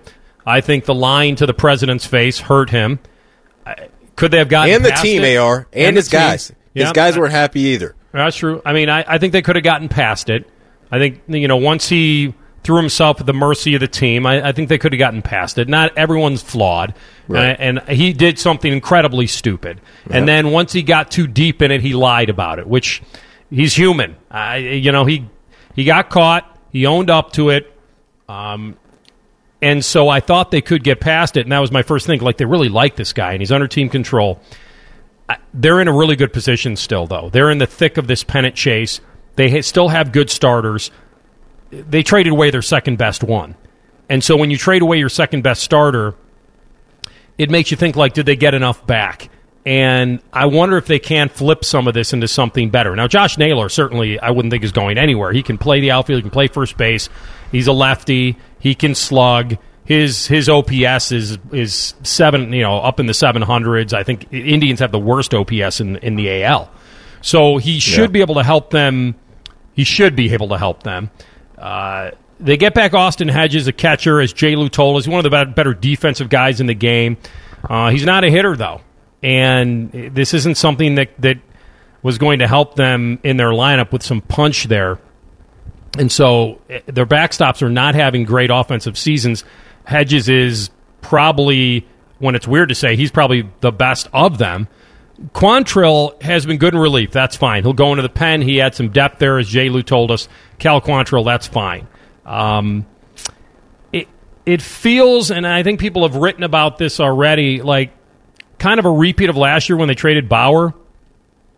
And Bauer and Clevinger both had little bits of luggage with them when they left, right?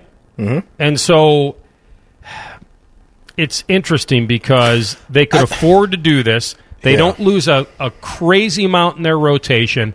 But as I keep saying, it's one of those things where is it a win win yet? And I don't know if we're going to find. I don't know if we're going to know, but tough. they're they're right there, man. They're in first place. They're a playoff caliber team without him. So Yeah. I think that's the beautiful thing about trading Clevinger is that you probably don't feel like you weakened your stance that much. You just kind of wonder whether what they got and what they gave up are their odds equal in trying to make a run at a World Series championship? And Yeah. I feel like they lean a little bit the other way. Like it takes a little. My confidence in them winning it all this year. And remember, they, they were a contender, but they weren't one of the, the big boys. My my confidence in them after this trade leans a little bit on the on the other side. I hope mm-hmm. I'm wrong. Yeah, no, I am with you. And I remember when they went out and got Franmil Reyes last year, AR, from San Diego. And the conversation about Franmil Reyes was, well, man, if this guy pieces it together, he can be a stud bat for them. And now we advance the story to this season and he leads the team in batting average and RBIs. And I don't know if Josh Naylor is going to be that guy, but I know that there is a lot more buzz about the name of Franmil Reyes going back to last year and being an impact guy because that's what this team needs. And that's why my head is kind of all over the place with this because I don't know what the organization is admitting. What are you admitting here? Because we know the Lindor thing is coming. Like that absolutely is a real thing. And we talked about earlier how they try to negotiate in the spring and that did not work out well. Then that doesn't mean it's completely dead, but the Yankees, these big time organizations, they're going to come a calling for Francisco Lindor to be their guy moving forward. And when you look at this division, I don't know if Cleveland views themselves as a long-term contender going neck and neck with the Twins or the White Sox. That's why I'm fascinated to see what happens here, AR, before we get to four o'clock. And also th- uh, during the break, some of this stuff kind of unfolding here. I think maybe we can tie to Cleveland here just a little bit, ARs. Lance Lynn is going to the White Sox. And you mentioned it Ooh. there that they I were think the Padres maybe, were. I think the Padres were trying to. well, absolutely, they Yeah. were. And that's why the reason why I wanted to bring this up is because the White Sox are going forward, and Lance Lynn has been a tremendous story this year. A guy that you could throw in your rotation. He has been a stud. And then another move that we saw, which may perk up the ears of Cleveland fans. I don't know. You know, perked Mm-hmm. me up a little bit. Was that the Diamondbacks just traded Robbie Ray to Toronto? Now the reason why been he's been so missed this season. I know. I know. I, have no confidence that he gets right immediately. The, the only reason why I bring that up is because we touched on earlier with J. Lou the name Starling Marte. Yeah. And if the Diamondbacks are trying to unload some pieces, maybe this could be the outfielder that Cleveland could go get. Now, if you tell me when we get off the air today that they've turned around this whole kind of trade window here with all the prospects from San Diego and Starling Marte, that makes me feel a lot better about parting ways uh, with Mike Clevers. There's just a couple other moves that No maybe could have an impact on Cleveland. I, I love where your head is at because I I'm all in on the fliplets. I think this is a volume trade to go out and try to flip them. It doesn't mean you, you have to, and it doesn't mean they'll be able to. And I do Right. worry a little bit about the Yankees jumping in on Marte. Yep, And that's telling me that Aaron Judge, I don't know when he's going to come back. Right? if they're yeah, if- yeah. if that offense for the Yankees without uh, DJ, right? He he just came back. I think. Gleyber Torres is down. All a lot of their studs are down. Yeah, and didn't you think? Uh, I really thought one of those dudes was going to be in play for the Indians. Did you not? Well, for yeah, Cleb, no, uh, like, and so the Yanks are still without Aaron Judge.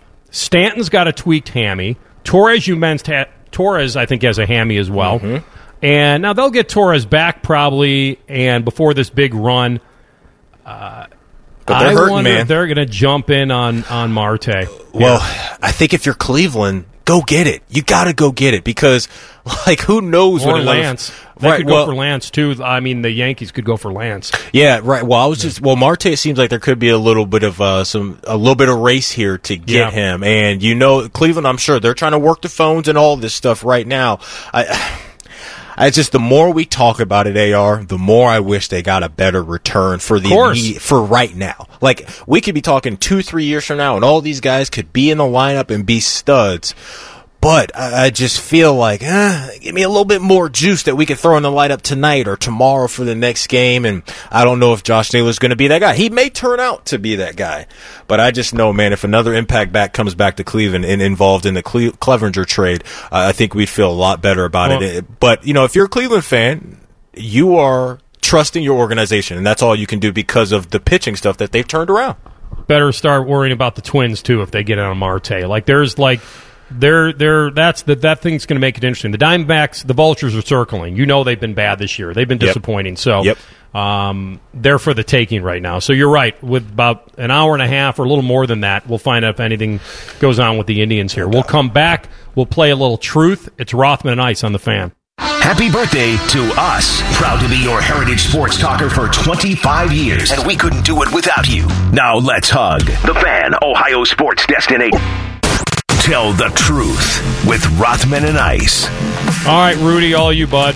All right, guys, we saw over the weekend AR's Vikings go out and get Yannick Ngakoue for a second round pick and a conditional fifth round pick, I believe it was.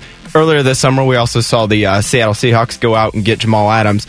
Normally NFL draft picks are held at an extremely high premium. Teams basically never give them up unless it's on draft night to move up in the draft. But do you guys think with the uncertainty of this college football season this fall, it makes more sense for teams to be more aggressive with picks this season? I do. I, I mean, I, it's. I, I don't know if you can put it perfectly, Matty, but absolutely, I would be more motivated to trade higher picks this year than any other year. There'll be less evidence. There'll be a lot less picking and prodding and poking at these guys. Less last minute tape potentially. Now, the, the other conferences get to go, you'll have enough, but you won't have those big non conference, big matchups that you can see guys under the bright lights. I do think future picks and the value of them, it's a little more difficult to assign what they're worth this year than most. I, I like it, AR, and I I uh, I will sign off on everything you said. And I guess to kind of peel back another layer of this, it matters who you are, right? What team you are in the NFL right now. Both these teams involved, that being Seattle and your team up there in Minnesota, they're they're in the mix. They're going to be in the mix. They should be playoff contending teams. So yeah, if you can go out and get a Yannick Ngakoue or Jamal Adams to help you immediately, do that. But if you're a team like Jacksonville or some of these other teams that don't feel like they can go do it, I would want to hold on to those assets. So I think it matters what team you are, and I do think for both Minnesota and Seattle, it makes sense to give up that compensation for old Yannick and Jamal. You calling me a liar? I ain't calling you a truther. All right, guys, with the MLB trade deadline today, I wanted to know what's your favorite non game day day out of the sports calendar year. Mine personally, that Thursday and Friday night of the NFL draft is my absolute favorite. What's your guys'? Ooh, for me, It's hard to AR. That's hard it, to beat. It's tough. That is very hard to beat. But I am a sucker for any trade deadline, whether that's the NBA, Major League Baseball. I love all the rumors that fly around. I love the countdown clocks. I love on NBA trade deadline day. I'm getting. I turn on the notifications for Woj and Shams, and I'm just reading all the tweets that are come flying in. It's exciting, man, when you get to move some pieces around the sports chessboard and you get new faces and new places. So yeah, no, I'm a, a trade deadline type of guy. I'm with Rudy here. Nothing's going to beat the draft. Nothing's going to beat the first round of the draft. The, the the great moments, the funny. I mean, we thought this year was going to be a joke, and this one turned out to be great. You had some dude's mom tossing his girlfriend off the couch. um, you had, I mean, you, You had, had a lot, dude's- right? And you had CeeDee Lamb with his with Yep. his girlfriend looking at his phone, and you don't mess with that.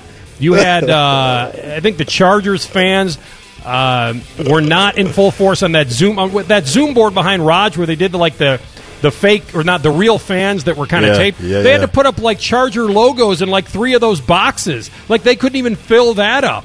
Um, uh, Kinlaw's dad was rolling around. Vrabel's war room was ridiculous. We had some dude in the mirror that looked like he was on the John in the in the bathroom. Like eh, uh, Ruggs was wearing a robe. Like I could go on and on. Like I can't believe. Like of all the years that we were gonna have, you had uh, Jerry Jones on his yacht from On Taken. yacht like it was flex. ridiculous. Kingsbury, Kingsbury. flexing with the no shoes and the skinny pants. That's and- that to me. I mean, I had in my power rankings of NFL flexes Russell Wilson in bed with Ciara at, uh, announcing that they got a new Good deal, Lord. but Cliff Kingsbury is closing in on that with him just being a single guy flexing for everyone. You know, the DMs were just popping when the females were just watching his crib right there out there in the. We were out there, AR, in the desert looking at those houses not too long ago. It's ridiculous what he's got, man. The virtual draft this year beat any draft. Any green room slide, any of that stuff. Like, it was incredible. So, Rudy's right. Number one is NFL draft first round.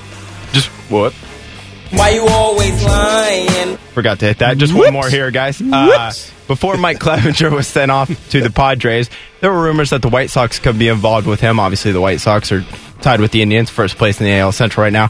Where do you guys sit in terms of trading a guy within your conference or division? Are you completely against it, or are you take the best offer no matter what team it is? Oh, wow, it'd have to be blow me away. It's got to be an offer that's over the top. It's got to be an offer that anyone would say you'd have to be so stupid and- to turn it Herschel down. Like it has Walker? to, it has to get all. It has to get all the way there. Well, that was that's that's not division. Like that's you know. So I'm I'm. But you know, White Sox and the Indians are so tied in together this year in a weird year. Um, I can't have Clevinger coming back to haunt me in the in my own division because the Indians made this trade for present and future. It wasn't this all in move for them. So I'm I'm in, in that mindset of no no no. This has to be one of those. The other team is so stupid. Fine, I'll do it. So I wouldn't. Yeah, I'm staying away completely from trading any of my cats within the division. I could warm up to the conference type of deal, even though I'll have to see it in an AFC or NFC title game. I don't love that. I'd rather see you in the Super Bowl, you know, because your famous line, AR, can this guy come back to haunt me, is something that I will forever use in life and in sports, whatever that, whatever the case is. But no, uh, get him out of the division. I, I can't do business with you in the division, but in the conference, I'm okay with that if I'm a GM.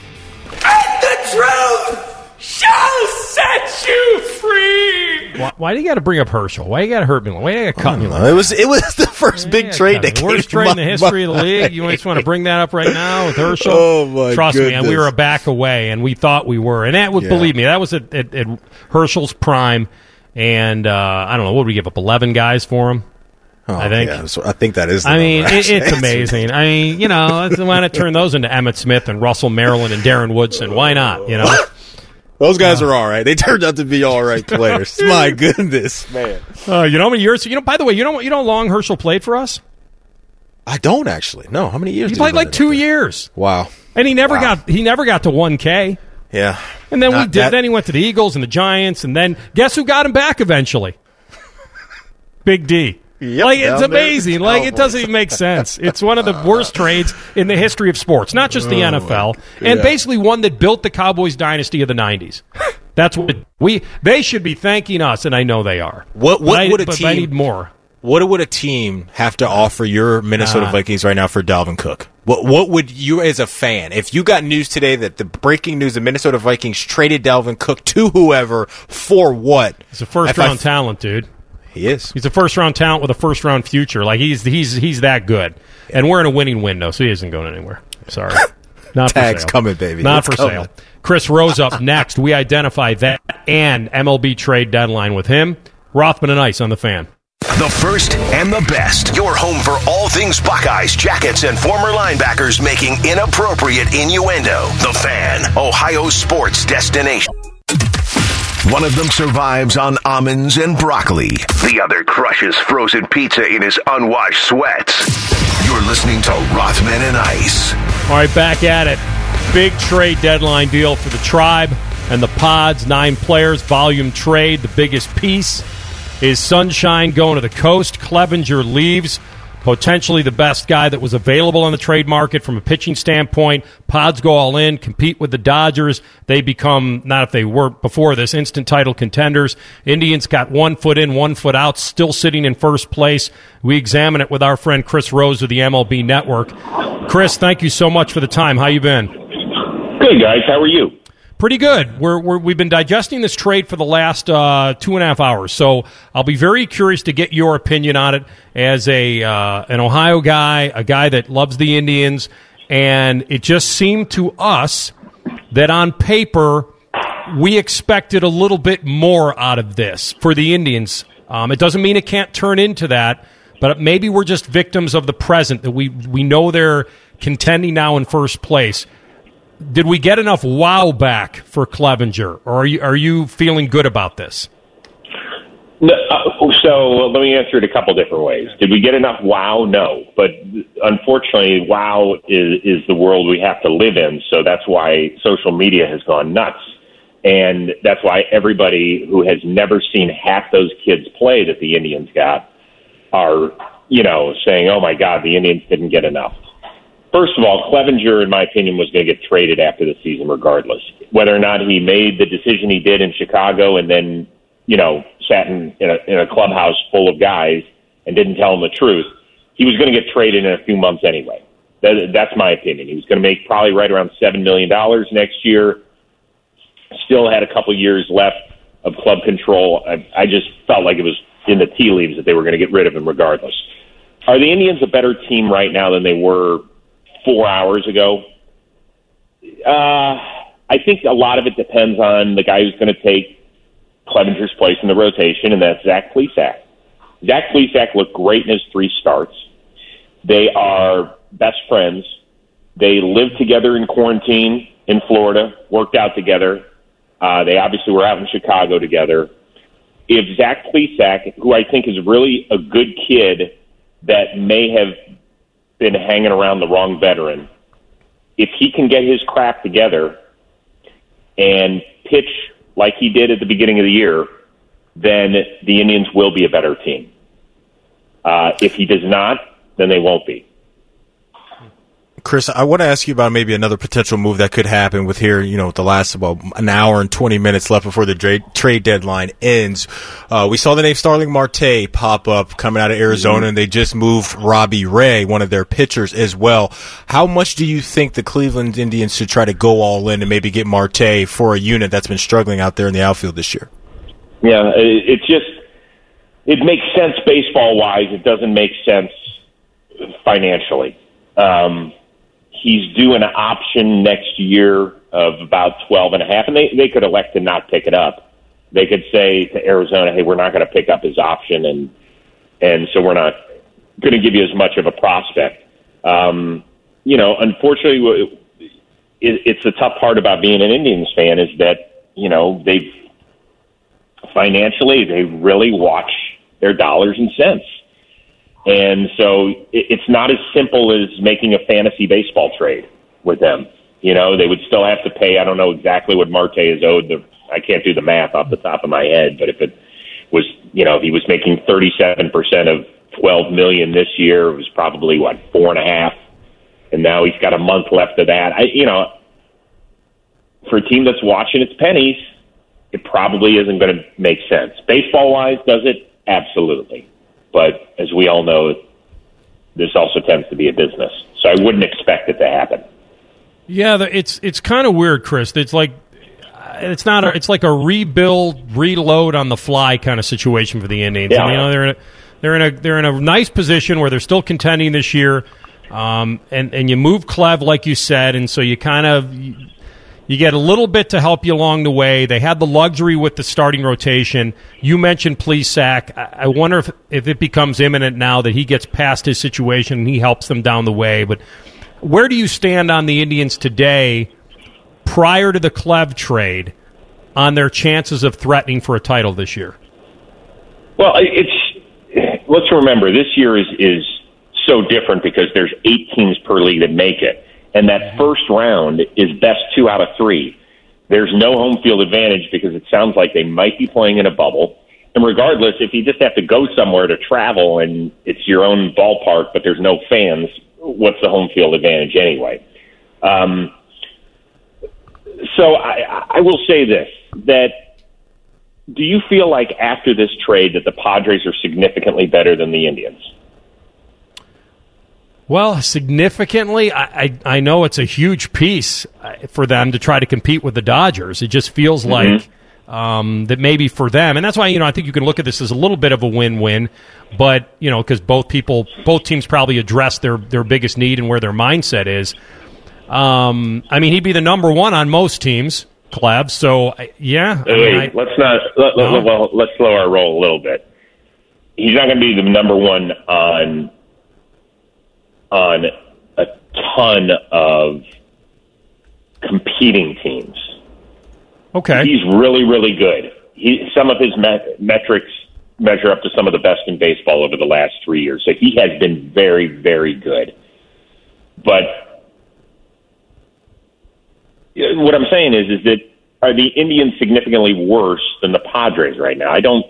Mm-hmm. I don't think so. I mean, you, you can't compare the lineups because the Padres are, are way better. The Indians' rotation, way better. The Indians' bullpen, way better. So, what's going to help you win a three game series? I don't know. I mean, that's the thing. Like, the Indians lost a three game series 10 days ago to the Detroit Tigers. Does that mean that the Tigers are better? It just meant that over those three games. So, it's such a crapshoot, is what I'm saying, that the Indians took a volume trade, and this is this is the way they roll. I mean, how many mm-hmm. years have they been doing this? They traded for Shin-Soo Choo when nobody knew who he was. They traded for Asdrubal Cabrera when nobody knew who he was. They traded for Corey Kluber. They traded for Mike Clevinger when nobody knew who he was. This is how they are great at, for whatever reason, at identifying other teams' talent hmm. and then developing it when it gets here. So that's why I trust these guys, and that's why I'm not going to badmouth the trade. Chris Rose from Major League MLB Network joining us here on the fan, also co-host of Intentional Talk on MLB Network as well. And Chris, I, I got to ask you about Cincinnati, man, because coming into this Mm-hmm. season, there was a lot of hype about them. They went out and spent a lot of money. You mentioned how Cleveland didn't do that, and you know I know some Reds fans were happy with the coin that they doled out to some of their guys too. Just where are you at with the Reds, man? Because I know here in here in Columbus, you know a lot of Reds fans have been very disappointed from what they've seen. What's your take on the outside looking in? They're one of the most disappointing teams in baseball. I really thought that because I looked at them this year and I thought between the rotation and that lineup and a solid bullpen, I was like, wow. I, you know, I definitely had them penciled in for the playoffs. I think I had them as the second best team in that division. Um, and Castellanos obviously got off to a great start. He's slowed a little bit lately.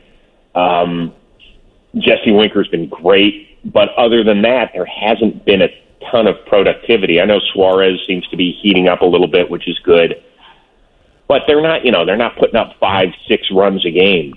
Uh, Castillo has not been good, and this is with Sonny Gray and Bauer being excellent so far. That the rotation just hasn't, the rest of the rotation just hasn't done its job, and I don't know what happened to the bullpen this year. Really, outside of Amir Garrett, um, they haven't pitched well, and I thought they were going to be okay in that area. I really did. Lorenzen has not pitched well. Uh, Iglesias has been okay at times. It, you know, listen, they still have a month to get it going, and all you have to do is get in the party. And if Yep. you have to start, if you start Bauer and Gray in a three-game series, hey, I'll take my chances. Yeah. Um, but they do it, I, and I don't know what it is. I, I, I really thought this lineup, with the addition of Moustakas and Castellanos and and the pieces they had there, were really gonna we're gonna be really really good. It just hasn't been. It's a fluky year, like you said. You don't even know, and and I agree with you. If you get into the tournament, um, and and that's why I I like the fact that they're not going to be big sellers here. That they can certainly get in, and in a fluky year, maybe they could crash the party a little bit if they heat up at the right time. But you're right; they've been a, they've been a crazy disappointment. Either the way they've not lived up. You believe they still have like serious talent, though. They're just underachieving big time. Yeah, I, I, I do. I think they do have talent. Um, they definitely can win the first series. Now, it, it's you know, it's who do you match up against? I mean, listen, if they got to go against the Dodgers, if they come in as the eighth seed, I don't care if you're throwing Bauer and Gray in those games, you're still going to be an underdog just because that Dodgers lineup can mash. And by the way, let's. I, I like what the Padres have done because they have been so irrelevant for so long, and I picked them at the beginning of the season, even before the expanded playoffs, to make it as I think the fifth seed. There's still a substantial gap between the Dodgers and the Padres. There, there is. It's just. I mean, Paddack hasn't been great this year, so it's Clevinger, Paddack, Davies. That does not measure up to what the Dodgers have at the top. And the bullpen, which I thought was going to be the Padres' biggest strength this year, does not match up to the Dodgers' bullpen. You know, I know picking up Rosenthal will help a bit, but they need some other guys to, to be better there. So it's just, I, I hate I hate you saying the who knows, but I think mm-hmm. that's what kind of makes it fun over the last month. Yeah. for all these baseball fans with this many teams in contention. Yeah, I agree. I absolutely, and it's been fun today, and we appreciate you jumping on Yep. with your with your take on this. Uh, we appreciate and value it. Thanks, Chris. Be well. We'll talk to you soon. You got it, guys. Take care. Thanks, Chris Thanks, Chris. Rose. Uh, great one from the MLB Network as we discuss the trade. So there you go, Tribe fans. He's he's a little more high on it than we are today. Um, let's hopefully it'll translate into something. Matty, when we come back, Yeah. NFL two minute drill. Yep. If you've already done your draft in fantasy, uh-huh. there's a running back that's not at camp right now that may be a problem for someone. That's next. Rothman and Ice on the fan. Rise and shine, sleepyhead. We're live and local in the morning. Morning juice with Beamer, Carpenter, and Schlegs. Weekdays starting at 6. The fan, Ohio sports destination. NFL two minute drill. Sponsored by Dr. Mark Levy. Stop snoring and start sleeping now. Visit marklevydds.com today. All right, Matty, NFL two minute drill. Alvin Chevy Kamara is absent from camp, Yeah. and they believe it's contract related. So Yep. he's had what they call an unexcused absence, kind of like you had a handful of these back in school. unexcused. We don't know where he is. Whereabouts unknown. uh, he's due a little over two mil in the final year of his rookie deal, and we know about CMC and D Henry setting the bar. And a lot of people believe that he's going to stay away until they extend him or tack As- on a lot of guaranteed cash.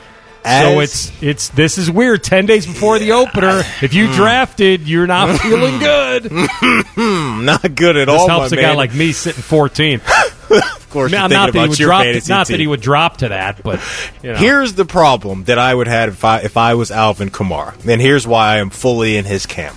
There are not one, there are not two, but there are three running backs on the Saints roster alone that are making more money than Alvin Kamara is this season. Those three names are, you know, the first one, Latavius Murray. He's making 3.6. How about these other two names for you, AR? Dwayne Washington and Ty, Mon- Ty Montgomery, both making more money than Alvin Kamara this season. He absolutely should dig in on this. He deserves to be one of the highest paid running backs in the league. You talk about He's a 81 Pro Bowl running back. of course, 81 receptions all three years since he stepped on the uh, the scene here in the NFL. He's a stud. They got to get this figured out quickly. You, your squad, and the Saints right now dealing with two of the best offensive players in the league, wanting a new contract. But the fact that he is not there is big time. And I do. Jeremy Fowler dropped it earlier. I love the new term of holding in with mm-hmm. guys being there, but still Yeah. kind of quote holding out. I love that new term kind of circulating around the league. But yeah, he needs his money, man. Well, he wasn't worried about it a couple weeks ago. You know about his future there, and now all of a sudden the ball's rolling on the contract extension. So maybe that maybe that's it. He's just staying away to kind of keep business where business is. But I, Yeah, you, you like problem. guys to put their best foot forward ten days before before the season starts. And so th- this is a problem, this, this, or it's a potential problem. He's had two great seasons in the NFL. Uh, he came back a little bit last year, right? Through some injury, didn't get to Yeah. 800 yards. Caught still caught 80 balls plus. Um, but he had he had lows for last year, and so it's the first time he had missed more than one game due to injury. Mm-hmm. He still played in 14, so he was playing through pain. I think he's done everything you want him to do. He had an ankle injury, had a knee injury. Uh, so he's healthy. He's ready to go. He's a superstar in the league, especially on that team in that place with that quarterback. So Yeah. uh, they got to get something done, and I Yeah. assume they will. They're, they've, they've just got this window with Drew now. They can't afford this. No, can't afford to do it, and you just paid Michael Thomas the coin that you paid him. And look, we we've been talking about it all day. What window are you in? And the reality is they are in a winning window. But now that Tom Brady's pulled up to the scene in the NFC South, is going to make things a lot tougher. Wanted to share this AR Yep. because I know we got fantasy drafts and stuff kind of taking off here. Uh, Miles Sanders is running back for the Philadelphia Eagles. Is struggling through a hamstring injury, so he was spotted Hmm. that. yesterday doing quote shadow drills around the team offense. So that look fantasy wise, that Eagles offense is scary, man. Like I don't know if you want to stay away. They got really nothing you like right now. Everybody's banged up. Uh, I don't like that. He's in that 12 to 14 range. a lot of people really liked him. Yeah, man. And, uh, you know, the, the Eagles like to timeshare that darn backfield. and Yep. uh, But then they moved on from, from Howard, and I thought Sanders I really like him a lot. And I, don't want to lean too much. I, I think he is a thousand yard back this year, and I think he's going to get 225 plus carries. Uh, I don't know how many. He might be touchdown dependent on some days, you know, when their offense is Yeah. struggling. But I like the fact, like I had Miles catching 50 balls this year. Like I think Oh, P, half beast. PPR, PPR. He's a good back. Yep. Now this may, this may, the hammy. I'm, you said it's a hammy. Yeah, I'm not that concerned. I, I hope he slides. Let's We'll hope. I hope he slides. See, the when more I running see- backs available down there for me, the better. when I see hamstring, I worry a little bit. I worry about Eh, the hamstring, especially, especially especially in a tricky off season where the bodies might not be geared It's up the way they usually are. But no, we're talking about two kind of stud running backs in the fantasy world that people were excited about. One's holding out, one's dealing with the hammy, and the, the season's right around the corner. So yeah, scary Matty, stuff, man. it's tricky to rock a rhyme that's right on time. It's That's a tricky. banger. That's an And old school Sanders banger right is there. my guy. All right, that's the NFL two minute drill.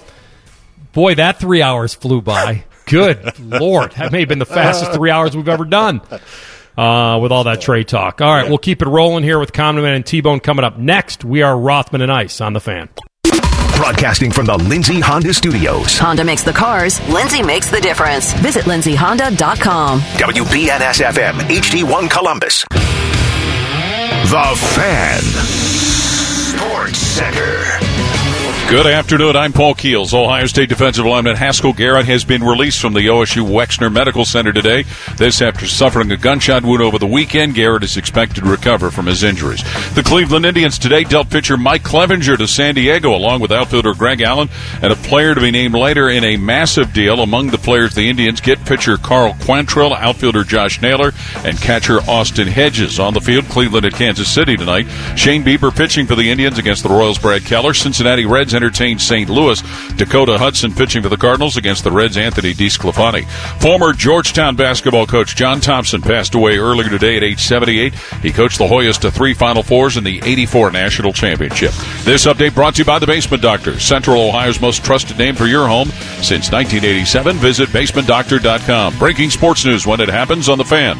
Ohio Sports Desk.